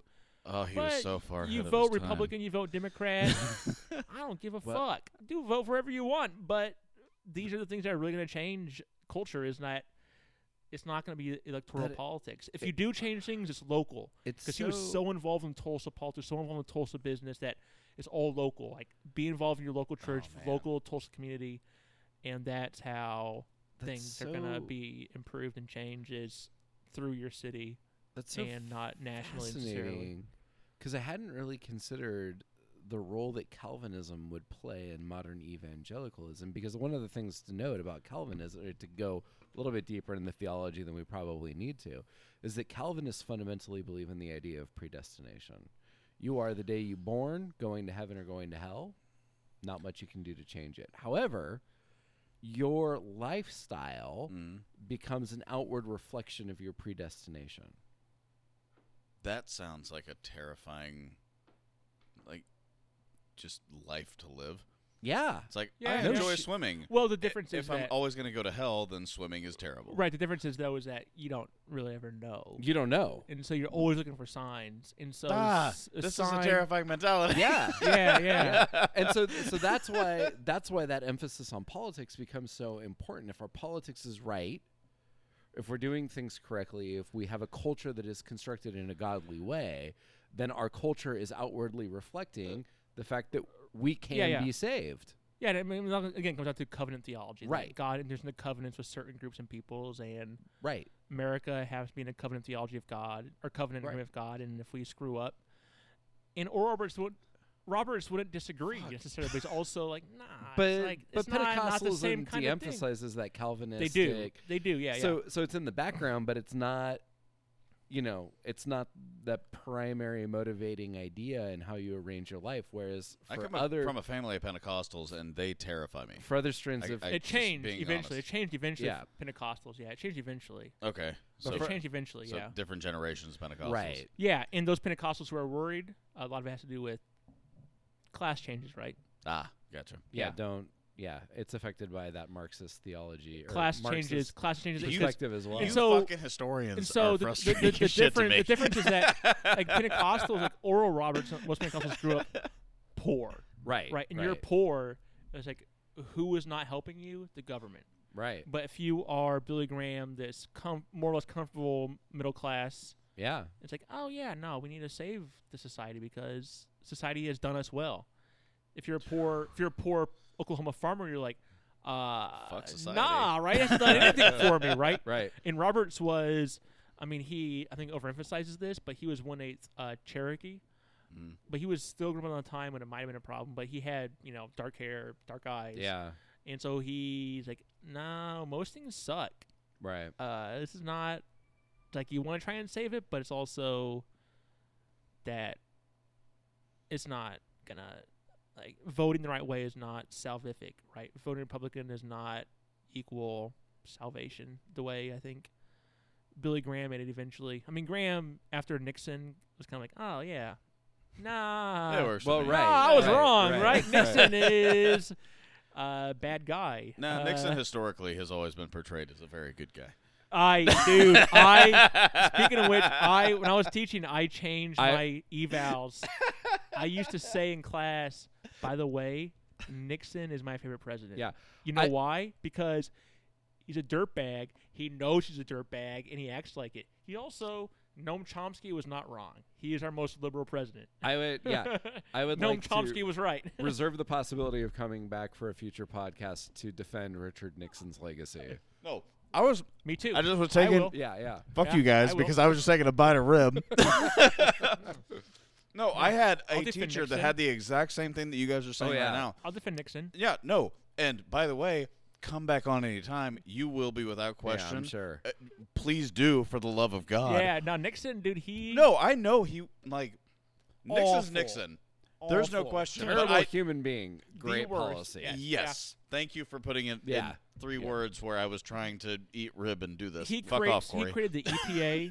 he created like Clean the Water Act, clean water the first Clean Air Act, disability rights affirmative action. yeah the first like uh, disability rights Yeah. that's he that's wanted the Republican Section Party, eight- ladies and gentlemen. Section eight wanted- housing. to, actually, he wanted to create a universal basic income yeah, yeah, he, yeah, Yeah. He was totally into UBI. i mean he was also the absolute worst and was a racist spiteful angry man but it's also like nah he a hated lot, blacks and Jews. a like lot of the nobody. stuff that we have it's that we recognize as being It's because positive of goods Nixon, yeah yeah, Mhm. yeah, for sure. Yeah. yeah Yeah, well, and he's always looked at as this caricature of a human being, and it's like, no, you had it wrong. The caricature is that he was a good guy. yeah yes yeah yeah And- it's just that he was a complete Honest- dick. Honestly, considering everything that's gone Fascinating. down since he was president, would we even give a shit about Watergate? I think we would just let that slide. uh-huh I we mean, would I'd just now. be impressed that a president who was clearly going to win took it so seriously that Yes. he'd break Yeah. into the which other is what side. I tell You know what I watch mean? a documentary Like, on it. yeah. It was just like, yeah, he was gonna win. Like in a that's the walk. worst In part. a Yes, walk. yeah. Yeah. Yeah, and yet he did that. Right. It's So Yeah. like, I no. love telling the students that you realize that he was going to win. He knew he Oh, was gonna hands win. down. Yeah. Yeah. He was just a, such a weirdo that he, He was such a he weirdo. had to confirm it. He had to. Yeah, It was like like, oh, no, no, no, he- we have to do it. We have to do it. I love him. I'm I a c- fan of thoroughness. Wait, say that again. thoroughness. I'm a- Thoroughness. I thought you were saying like Henry Thoreau. David Thoreawness. Who No. I hate. Thoreau's a bitch, I but I'm a hate fan of Henry He- thoroughness. Thoreau. but he has Yeah. one of the best quotes of mankind. Uh, I mean, men assholes live can be lies. quotable. I mean, I don't know. Yeah. Yeah, what to no, he tell was you. a cunt, but He was the worst. I hate Henry Thoreau. no, but he had a great quote. It's most men live lives of quiet desperation. Did you? Wonderful quote. It is a great quote. Yes. Did you know that the entire No. time he lived at Walden Pond, his mother did his laundry? Yes, I did I know. just that. want to put that out there. It was her property. yeah, because it was her property. And she brought. he wasn't squatting and in she the brought. forest. And she brought him sandwiches. yeah, And he would. happy and he would, he would stumble in a town drunk because Yeah. the old ladies also fed him. Thoreau Yep, yep. is the very first millennial. Yep. hey, and all, yes, and also Nah. fuck off. He had it easier than millennials.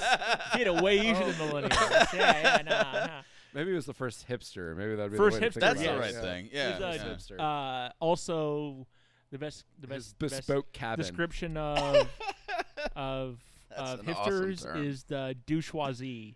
Wait, say that one more Well, time. it's- yeah. Douchoisie, because hipsters Oh I my know, uh, Oh, I the love ones I that. know Awesome. who like do the hipster You, nonsense you've got are to hashtag that, but nobody white- knows how to spell douche. white Or- rich people. or bourgeoisie. And they're Yeah. bourgeoisie, No, it right? is, right? But Yeah. they, they, they don't want to Yeah. admit it, right? Because Right. they want to this right. the douchoisie. I say, no, fuck you. Oh. You grew up super rich. That's why you can live this way. On the other hand, hipsters, please continue to do what you do. I enjoy your food and your. Yes, me too. Me Or too. me too. cocktails. Yeah, me too. Avocado Yeah, yeah, yeah. toast. No, it's Yeah. like, yeah, no. I want to partake. You know the pa- way people don't want to live, the way you hipsters do. That's why people. yeah, I don't Drink want to better roll into a cops. coffee. That's off my of a new favorite. typewriter. I think I'm, I'm going to hashtag that term. on this Douchoisie. podcast. Douchoisie. Fuck yeah. Douchoisie. Yeah, Good the luck douche- spelling Yeah. that. I think I saw. it on I'm not Buzz- going to. I think I'm I saw just it gonna on guess. BuzzFeed of all things a long time Ah, ago. fuck. The okay. douchoisie. yeah, makes sense. it's accurate though. No, Oh, it's totally. 100% Yeah, accurate. yeah, yeah. I've had I'm family. So happy don't I want got to yours. talk about family, but who Well, you said they're not lived going in, to listen uh, to this. they probably won't now. They lived in like uh Colorado communes and their father supported them. They got kicked out of those anarchist communes. yeah. yeah. Like, nah, Oh. that's the kind of shit. Yeah, like no. Charlie, you know what? You know what I don't want to do? Live like that. there's a guy Yeah, named no, I hear Manson that. that, kind Ever of started again. in something like that, and that's terrifying. Yeah, yeah. Speaking of which, have you seen Once Upon Once Upon a Time in Hollywood? It is I haven't. Awesome. such an amazing movie. So I- Until the, the only thing end. I've heard is that they portrayed Bruce Lee as a as a tool, Which and was- I'm a He is little a total frustrated. which is tool in the apparently movie. true. Yeah, apparently it is an Uh, That accurate Bruce Lee representation. grew Yeah, up. I'm. he I'm, grew up apparently a little rich piece of shit, right? And was mean to people. And I'm gonna. I'm gonna hold Yeah, judgment. yeah. I, I'm fine with you saying it. I'm Yeah. fine with you saying it. I respect both of you. I'm gonna hold wouldn't do that. judgment. What? I wouldn't do that, but, But Well, yeah, you're a apparently, Raiders fan, But fuck off. apparently, his the portrayal. Okay, is- Antonio Brown. No, apparently, the portrayal of Bruce Lee is actually pretty accurate. That nah, he was this little rich Yeah. kid. I can't Um, imagine somebody like Brad Pitt, Leonardo DiCaprio portraying him in a like Well, it's- non-real way. and more do eh, but with- I'm also from like uh, my household loved Bruce Lee, so I'm Yeah, I'm no, gonna, me too. Me Yeah, too. y- Yeah, I love Okay, Bruce Lee. Yeah. yeah. a lot of it's to do with I think Tarantino wouldn't have done wrong. Good And- point. Good point. and apparently Very the good actor who point. played Bruce Lee is obsessed with Bruce Lee. And so it's Okay. hard to imagine that this, this Yeah, actor that who entire loves conglomerate. Bruce Lee Yeah. would be fine with. But no, apparently Bruce Lee was a dick. Like yeah, arrogant, yeah. Yeah. little rich kid, mean, uh, knew he would beat the shit out of everybody. And he may have actually gotten beat up by someone like Brad Pitt. Until he fought, fought Missouri's own Brad Pitt. Yeah, dude, that the movie is incredible. It's not until the It end. is. It's not until the end where you're like, oh, Did they yeah. go into the Manson shit? It's It, not. it, uh, that's the, it touches that's the, on it. That's the thing is that very. it's not until at the, the it's not until end. the end where you're like, oh, Because- yeah. It's Because actually not until the the end where you're like, oh yeah, this is a Tarantino Yep. movie. Yeah, That was my because reason. Margot Yeah. Robbie plays her. Right. She she plays Sharon Tate. Tate. yeah, yeah. You know what's interesting about that, and I, I'm guessing that this probably is not the same for you guys because I'm guessing my parents are a little bit older than your guys' parents because I'm also a little bit older than you, and they had me a little bit later in life. Well, but my dad's 83. no, he's not. Not your dad. If he is, he's the spryest 83 year old. He's a good looking 83 year old. But what's interesting is for my parents in particular, that murder of Sharon Tate became such an important cultural touchstone and an event that struck fear in their hearts in a way that I cannot describe. And- I mean, I mean that murder is like on the same level with September 11th And in terms JFK. of the fear and JFK in terms of the fear that it struck in their hearts. And so to reimagine a world in which that hadn't happened. Spoiler alert. Spoiler alert, sorry. Sorry, Alex. No, go ahead. No, it's fine. So, uh, I, I, To I don't get reima- worried about yeah. spoiler okay, no, alerts. I don't either. Yeah, To because the story's reimagine- good or it's not. to reimagine a world in which that didn't happen. So it That was- doesn't and, happen in the and movie? to open up No. No the shit. possibility Yeah, it's cool. that that fear never Wow. engrips that It- whole generation of Americans. It's his most positive ending too, because Sharon Tate and them is like, it's it's actually a happy ending. it is a happy ending for the first time ever. Yeah, you're like, That's "Ah, awesome." Is this happy? and it, and it, and and and what it's you know and it, it it's interesting because like I really want to see like a good interview with him about what it Wow. was he was trying to say in the movie, which I Yeah. have searched for and have not found. Wait, so, what, j- just say it. What, what are you trying to say in the movie? What do you mean? Well, I don't know what he's I have no trying to idea, say. yeah. I, I, Oh, I, I okay. would like for him to say what he's trying to say, but I haven't seen an interview where he actually says it. But I think, Yeah. I think what he's trying to say is that the hippies kind of fucked everything up, and that if that hadn't happened, America would be a much better place. it's a very conservative movie. And I don't know that I disagree with it's a his conservative movie. Yeah. his outlook on that. it's conservative. It is su- it is a super conservative ending, but there's something to say for you know, I think I said this a podcast ago or maybe two podcasts ago because I've now been on this like a billion times, but there that is the fundamental problem with liberalism, right? If you question every aspect of society, eventually you have unroded everything. That's just the hippies in the movie, yeah. And that's Yeah, what he he's hates- getting yeah. at with the It's hippies, a really right? conservative movie. and that that's what I think he's trying to say is that there has to be limits to how much within our culture we're willing to question and devalue and Mhm. and there are some things that we just have to blindly accept because society has to be built on something. Because My mind is, uh, and I'm sorry to even- interrupt you. My mind is completely fucking blown by the fact that they just uh, erased that. even Brad Pitt and DiCaprio in the movies are not they're fucking losers. They're total losers. right? Yeah, They- and I've they heard are that. The absolute worst people You're like Yeah. why would I want to be like Brad Pitt? right? In the Yeah, movie, he's a just stunt man that- uh, sad, Yeah. Yeah, he Who's j- never- follows the one who guy. had never had a career actually. yeah, But he that's the whole he's- point is that he's never had a career. all they are though is vehicles for disrupting the direction of America. Yeah, yeah, yeah. It's awesome. It's a good movie. It's such a great I am movie. so excited now to That's see the that. Like, uh, and and again, this is what I was trying to say. Like, I don't get bothered by spoilers. When I saw Endgame and the guy that goes and dies, I haven't seen the movie yet. I I know don't who dies. I'm so excited to I see don't it. care. Yeah, I don't care, but the storyline that almost interests me more. Once and I Upon a think that's Time in amazing. Hollywood is amazing. Yeah, Yeah, Endgame, I I'm- don't I'm- think so much is already good, but I'm, a, excited. I'm a comic book guy, and I hate our Marvel movies. I haven't seen anything since. it's been a long Of course you time. are. Yeah, yeah. I saw Black Panther. It's the last one I think I've seen. It's like being friends with a 12 year old. Yeah, yeah. what did you What did you think about Black Panther? I actually thought it was reactionary. Yeah, It was super conservative I haven't seen because it. you know the hero, who the hero is, Deathmonger or Yeah. Killmonger. Yep. Killmonger's the hero. yeah, it's a weird. You Pivot. know who should have Isn't weapons? Black Panther the hero. No, he's not. No, nah, he's nah, not at nah. all. Apparently, I No, need to see this movie. Because you Yeah. know who Nope. sh- you know who It- should have guns? And it is the most. Black people, right? that's the that's the point. That's the point. Is that And So- it's it's fine, but it's just a It's weird wrong. moment in the movie where we're like, what the fuck is What? going on? Yeah. so? Killmonger is the villain, and his idea is that all Michael B. these Jordan. Michael B. Jordan is that Yep. all these weapons in Wakanda, good looking which is where man. which is where Black Panther lives, Yeah. is that so Wakanda has all these advanced weapons, and what's happening across the world? People of color being killed, Sure, right. like for no reason. Yeah, the And entire so- premise makes sense. And so Killmo- Right, right. Killmonger is like, who Ar- needs these weapons? Armed black folk. people of color. I And, lo- Black, and Black Panther's like, no, we can't give common people weapons. Like, no, no. Killmonger is right. well, and that's an awesome Fuck point because you're royalty. like Fuck common royalty. people, common people versus people of color, and it's like this weird moment. Where you're just Yeah. like, I mean, he's got a, he's got a. Uh, No, Killmonger is you right. can't No, let Killmonger is everybody right. like you can't let yourself kill every like ah fuck. Mm-hmm. I have no idea what's going on. Black, Black, Black, Black Panther's right. there. You, you can't kill people, but it's also like, Yeah. one, fuck royalty, right? Right. Yeah, So Black- so no Black, shit. Black Panther's a king, so automatically I'm against him. And two, it's like, no, Killmonger, you're right. Is that who should have these advanced weapons? It's people of color, right? Well, I will say this. That's the point. and at the very end, there is a moment where he's like, "Yeah, fuck him," and you're just like, "No, no, no, no, no, no! Wait, wait, hold on." it's Yeah, like no. where are we gonna bomb?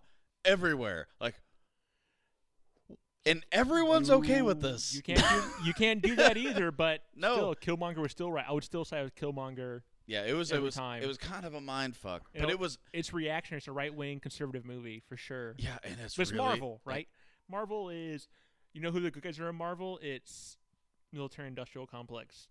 Yeah. It's weapons and- contractors and, Mind. And I will say, blown. like, it's a military industrial complex with a conscience. privatized. oh sure. pri- And it's, pri- Privatized. and it's, and yeah, it's privatized. Robert Downey right? Jr. It's privatized, hates yeah. government. He hates everybody about government. It's but he privatized. also makes a lot of fucking It's money. off privatized. it. It's all privatized. I hate it. The Well- Marvel movies are so right wing. I hate it. well, I'll say this. You're the first person I've ever heard though that says that, and I totally agree. Yeah. But it's hilarious to It's hear your version destructive. versus everybody it's else. destructive right wing too, right? It's military contractors and military industrial. That's who's going to save us. It's Well, like, No, no, Well, Oh, yeah, no, the Tony first- Stark is not a good guy. No, the first movie. Was, He's and- evil. And to be fair, Stan Lee built him that way, He and did, we all yeah. just he fucking did. loved no, him. he did. Yeah. The weirdest No, no, thing yeah. was when I got compared to Robert Downey Jr.'s version of Tony Stark. They were like, "You're kind of like him." It's like, no, no, no, no.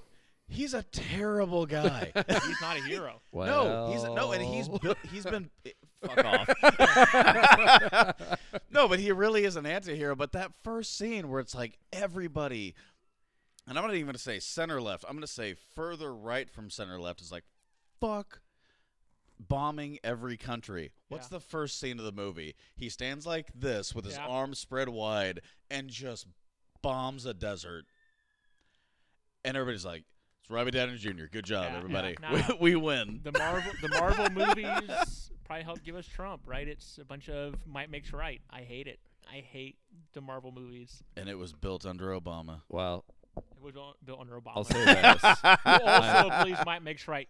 Say about Obama, but Uh, we c- we don't have enough time to argue about Barry. I You you I keep like- that man's I mouth like- name out of your mouth, son. I like- will smack it out of No, there. I I I think Barack Obama was good at being president. I think everything else is. I think he's a We're gonna throw down. warmongering. I'm not gonna throw down. We're gonna throw down. I'm- Warmongering. I, war I'm hearing criminal. this. Look, I'm happy as can Yeah, fucking be Barack right was a now. war criminal.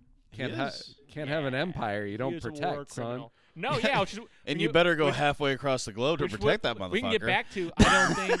I don't think you can be a Christian and be a politician. Damn. You can't. Yeah. That's I'm impossible. fine you about can't. that. You can't.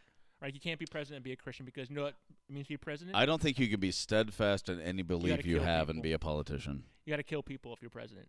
You do have to kill. Actually, you know, Yeah. I, I think we talked about this last. One of the things I'll give Trump is he has been super shy about killing people, Yeah. which I did is not expect. It's weird. weird, isn't it? Because Yeah. like Yeah. all of his other character flaws, you really would have expected him to like hop on board killing yeah, people, you would think and he so. really is like not okay with it.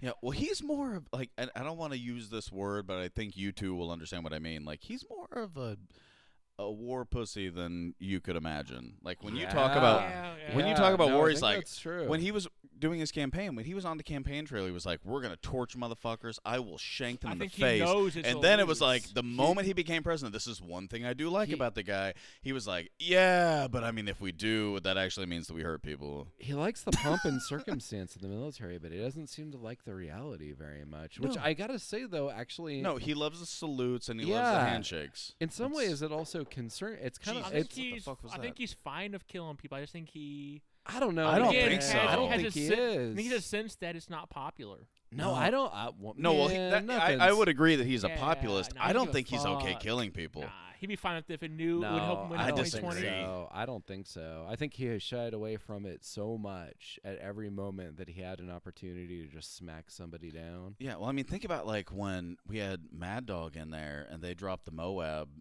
and Yeah, what yeah. was that Iraq that he dropped it or Yemen? It Afghanistan. was Uh, yeah. it was it Yemen, Afghanistan? yeah. Okay, Well, yeah, So he that was dropped the Afghanistan, Moab. It was Yemen. was it Was. Yemen? Okay, so either Yeah, way, country that nobody knows, and even the two of you historians don't know. It's somewhere in the Arabian Peninsula. Yeah. but I mean, even that, it's like, so we dropped that, it blows up. And even Trump was like, yeah, we dropped it. and It was awesome and blew stuff up. Well, they and did I'm, it- I'm very uncomfortable talking They about did it this. in the middle of the Huh. night and told him it was coming. yeah. You know uh, what I mean? It's like that. Yeah. and it was Mattis who was like, bitch, if you want the State Department to come over there, that's cool, but you don't want me over there. Yeah, I mean that. you know, th- this is probably we'll have to save this for another podcast because Yeah, this yeah. is this is where 'Cause I gotta, Where get- I gotta get going the soon. three of Oh, us okay, sorry. Yeah, differ yeah. greatly. But if you're gonna have an empire, you're gonna have to protect it. No, and I disagree, which is why I'm saying you can't be a Christian and a politician. You can't be a Christian and a president. You can't be a Christian and Sure. a something. Yeah. All right, so expand on that and like two minutes because I know you have to leave. I get You it. gotta go. Yeah. Yeah, I understand, but I want to. I, I really do want to understand that. Yeah. yeah. Oh no! Just the the simple fact of the matter is, read, read the New Testament, and tell me how many times Jesus, Killed people. yeah, He tol- overturned. He overturned a couple of or tables. told you to kill people. Yeah, he didn't. Right. Well, the, yeah. The well, that vi- was the argument that we viol- were talking about, where I It call is, myself a yeah. Christian. It is the violence there is not directed at. I mean, it is, re- is it is aimed at people. It's more aimed at a system, sys- systemic problem than it is at. Yeah. It's more of a symbolic action. Yeah. Which got him killed. Um, Yeah, But which you should can't- tell you all you need to know. About which you can't you government. can't read the Bible. and be- you can't read the Bible and be like, oh yeah, I want to be a Christian and a politician, at least president. You can't be commander in chief. Yep. And a and a Christian, maybe like a mayor. You could be. No, Um, this is a very even- even- antiquated system we even have right even, now. even even governor is questionable, but you can't be president, you can't be commander in chief, and order the death of people, and in good conscience call yourself a Christian. totally agree. Yeah, because Jesus, he didn't kill a lot of people. Yeah. Like like zero. I mean, Yeah, maybe like like zero, yeah. maybe between like two and thirty-two. There's there's he so- might some have- argument. No, two, it'd be two and thirty. They two left- and thirty. they Yeah, no, left out that 12 part where 12 he totally went No, it's serial 12. killer. It's They- twelve. They, No, left it's out the 12. eighteen-year-old rampage Jesus. It's like yeah. twelve and thirty. It's twelve and thirty. Yeah, It's 12. in- the deaths are in the book. So of it's Mormon. about it's about 18, 18 years we have that are that are missing. that are questioned. Yeah, yeah. Well, hey, I know you have to leave. Root Thank you. Thanks, Alex, Honestly, man. I really Hell appreciate yeah, you dude, coming it's on. been a good Anytime, time. oh, especially when your book comes out. Jesus Christ, we have to It's gonna be a talk bit- more yeah, about yeah. Oral Roberts. Corey, anytime. Seriously, man. You- Yeah. You, basically carry this podcast every Yeah, time you're on here. we'll have to come back with more of a maybe because we were gonna talk about the strenuous life.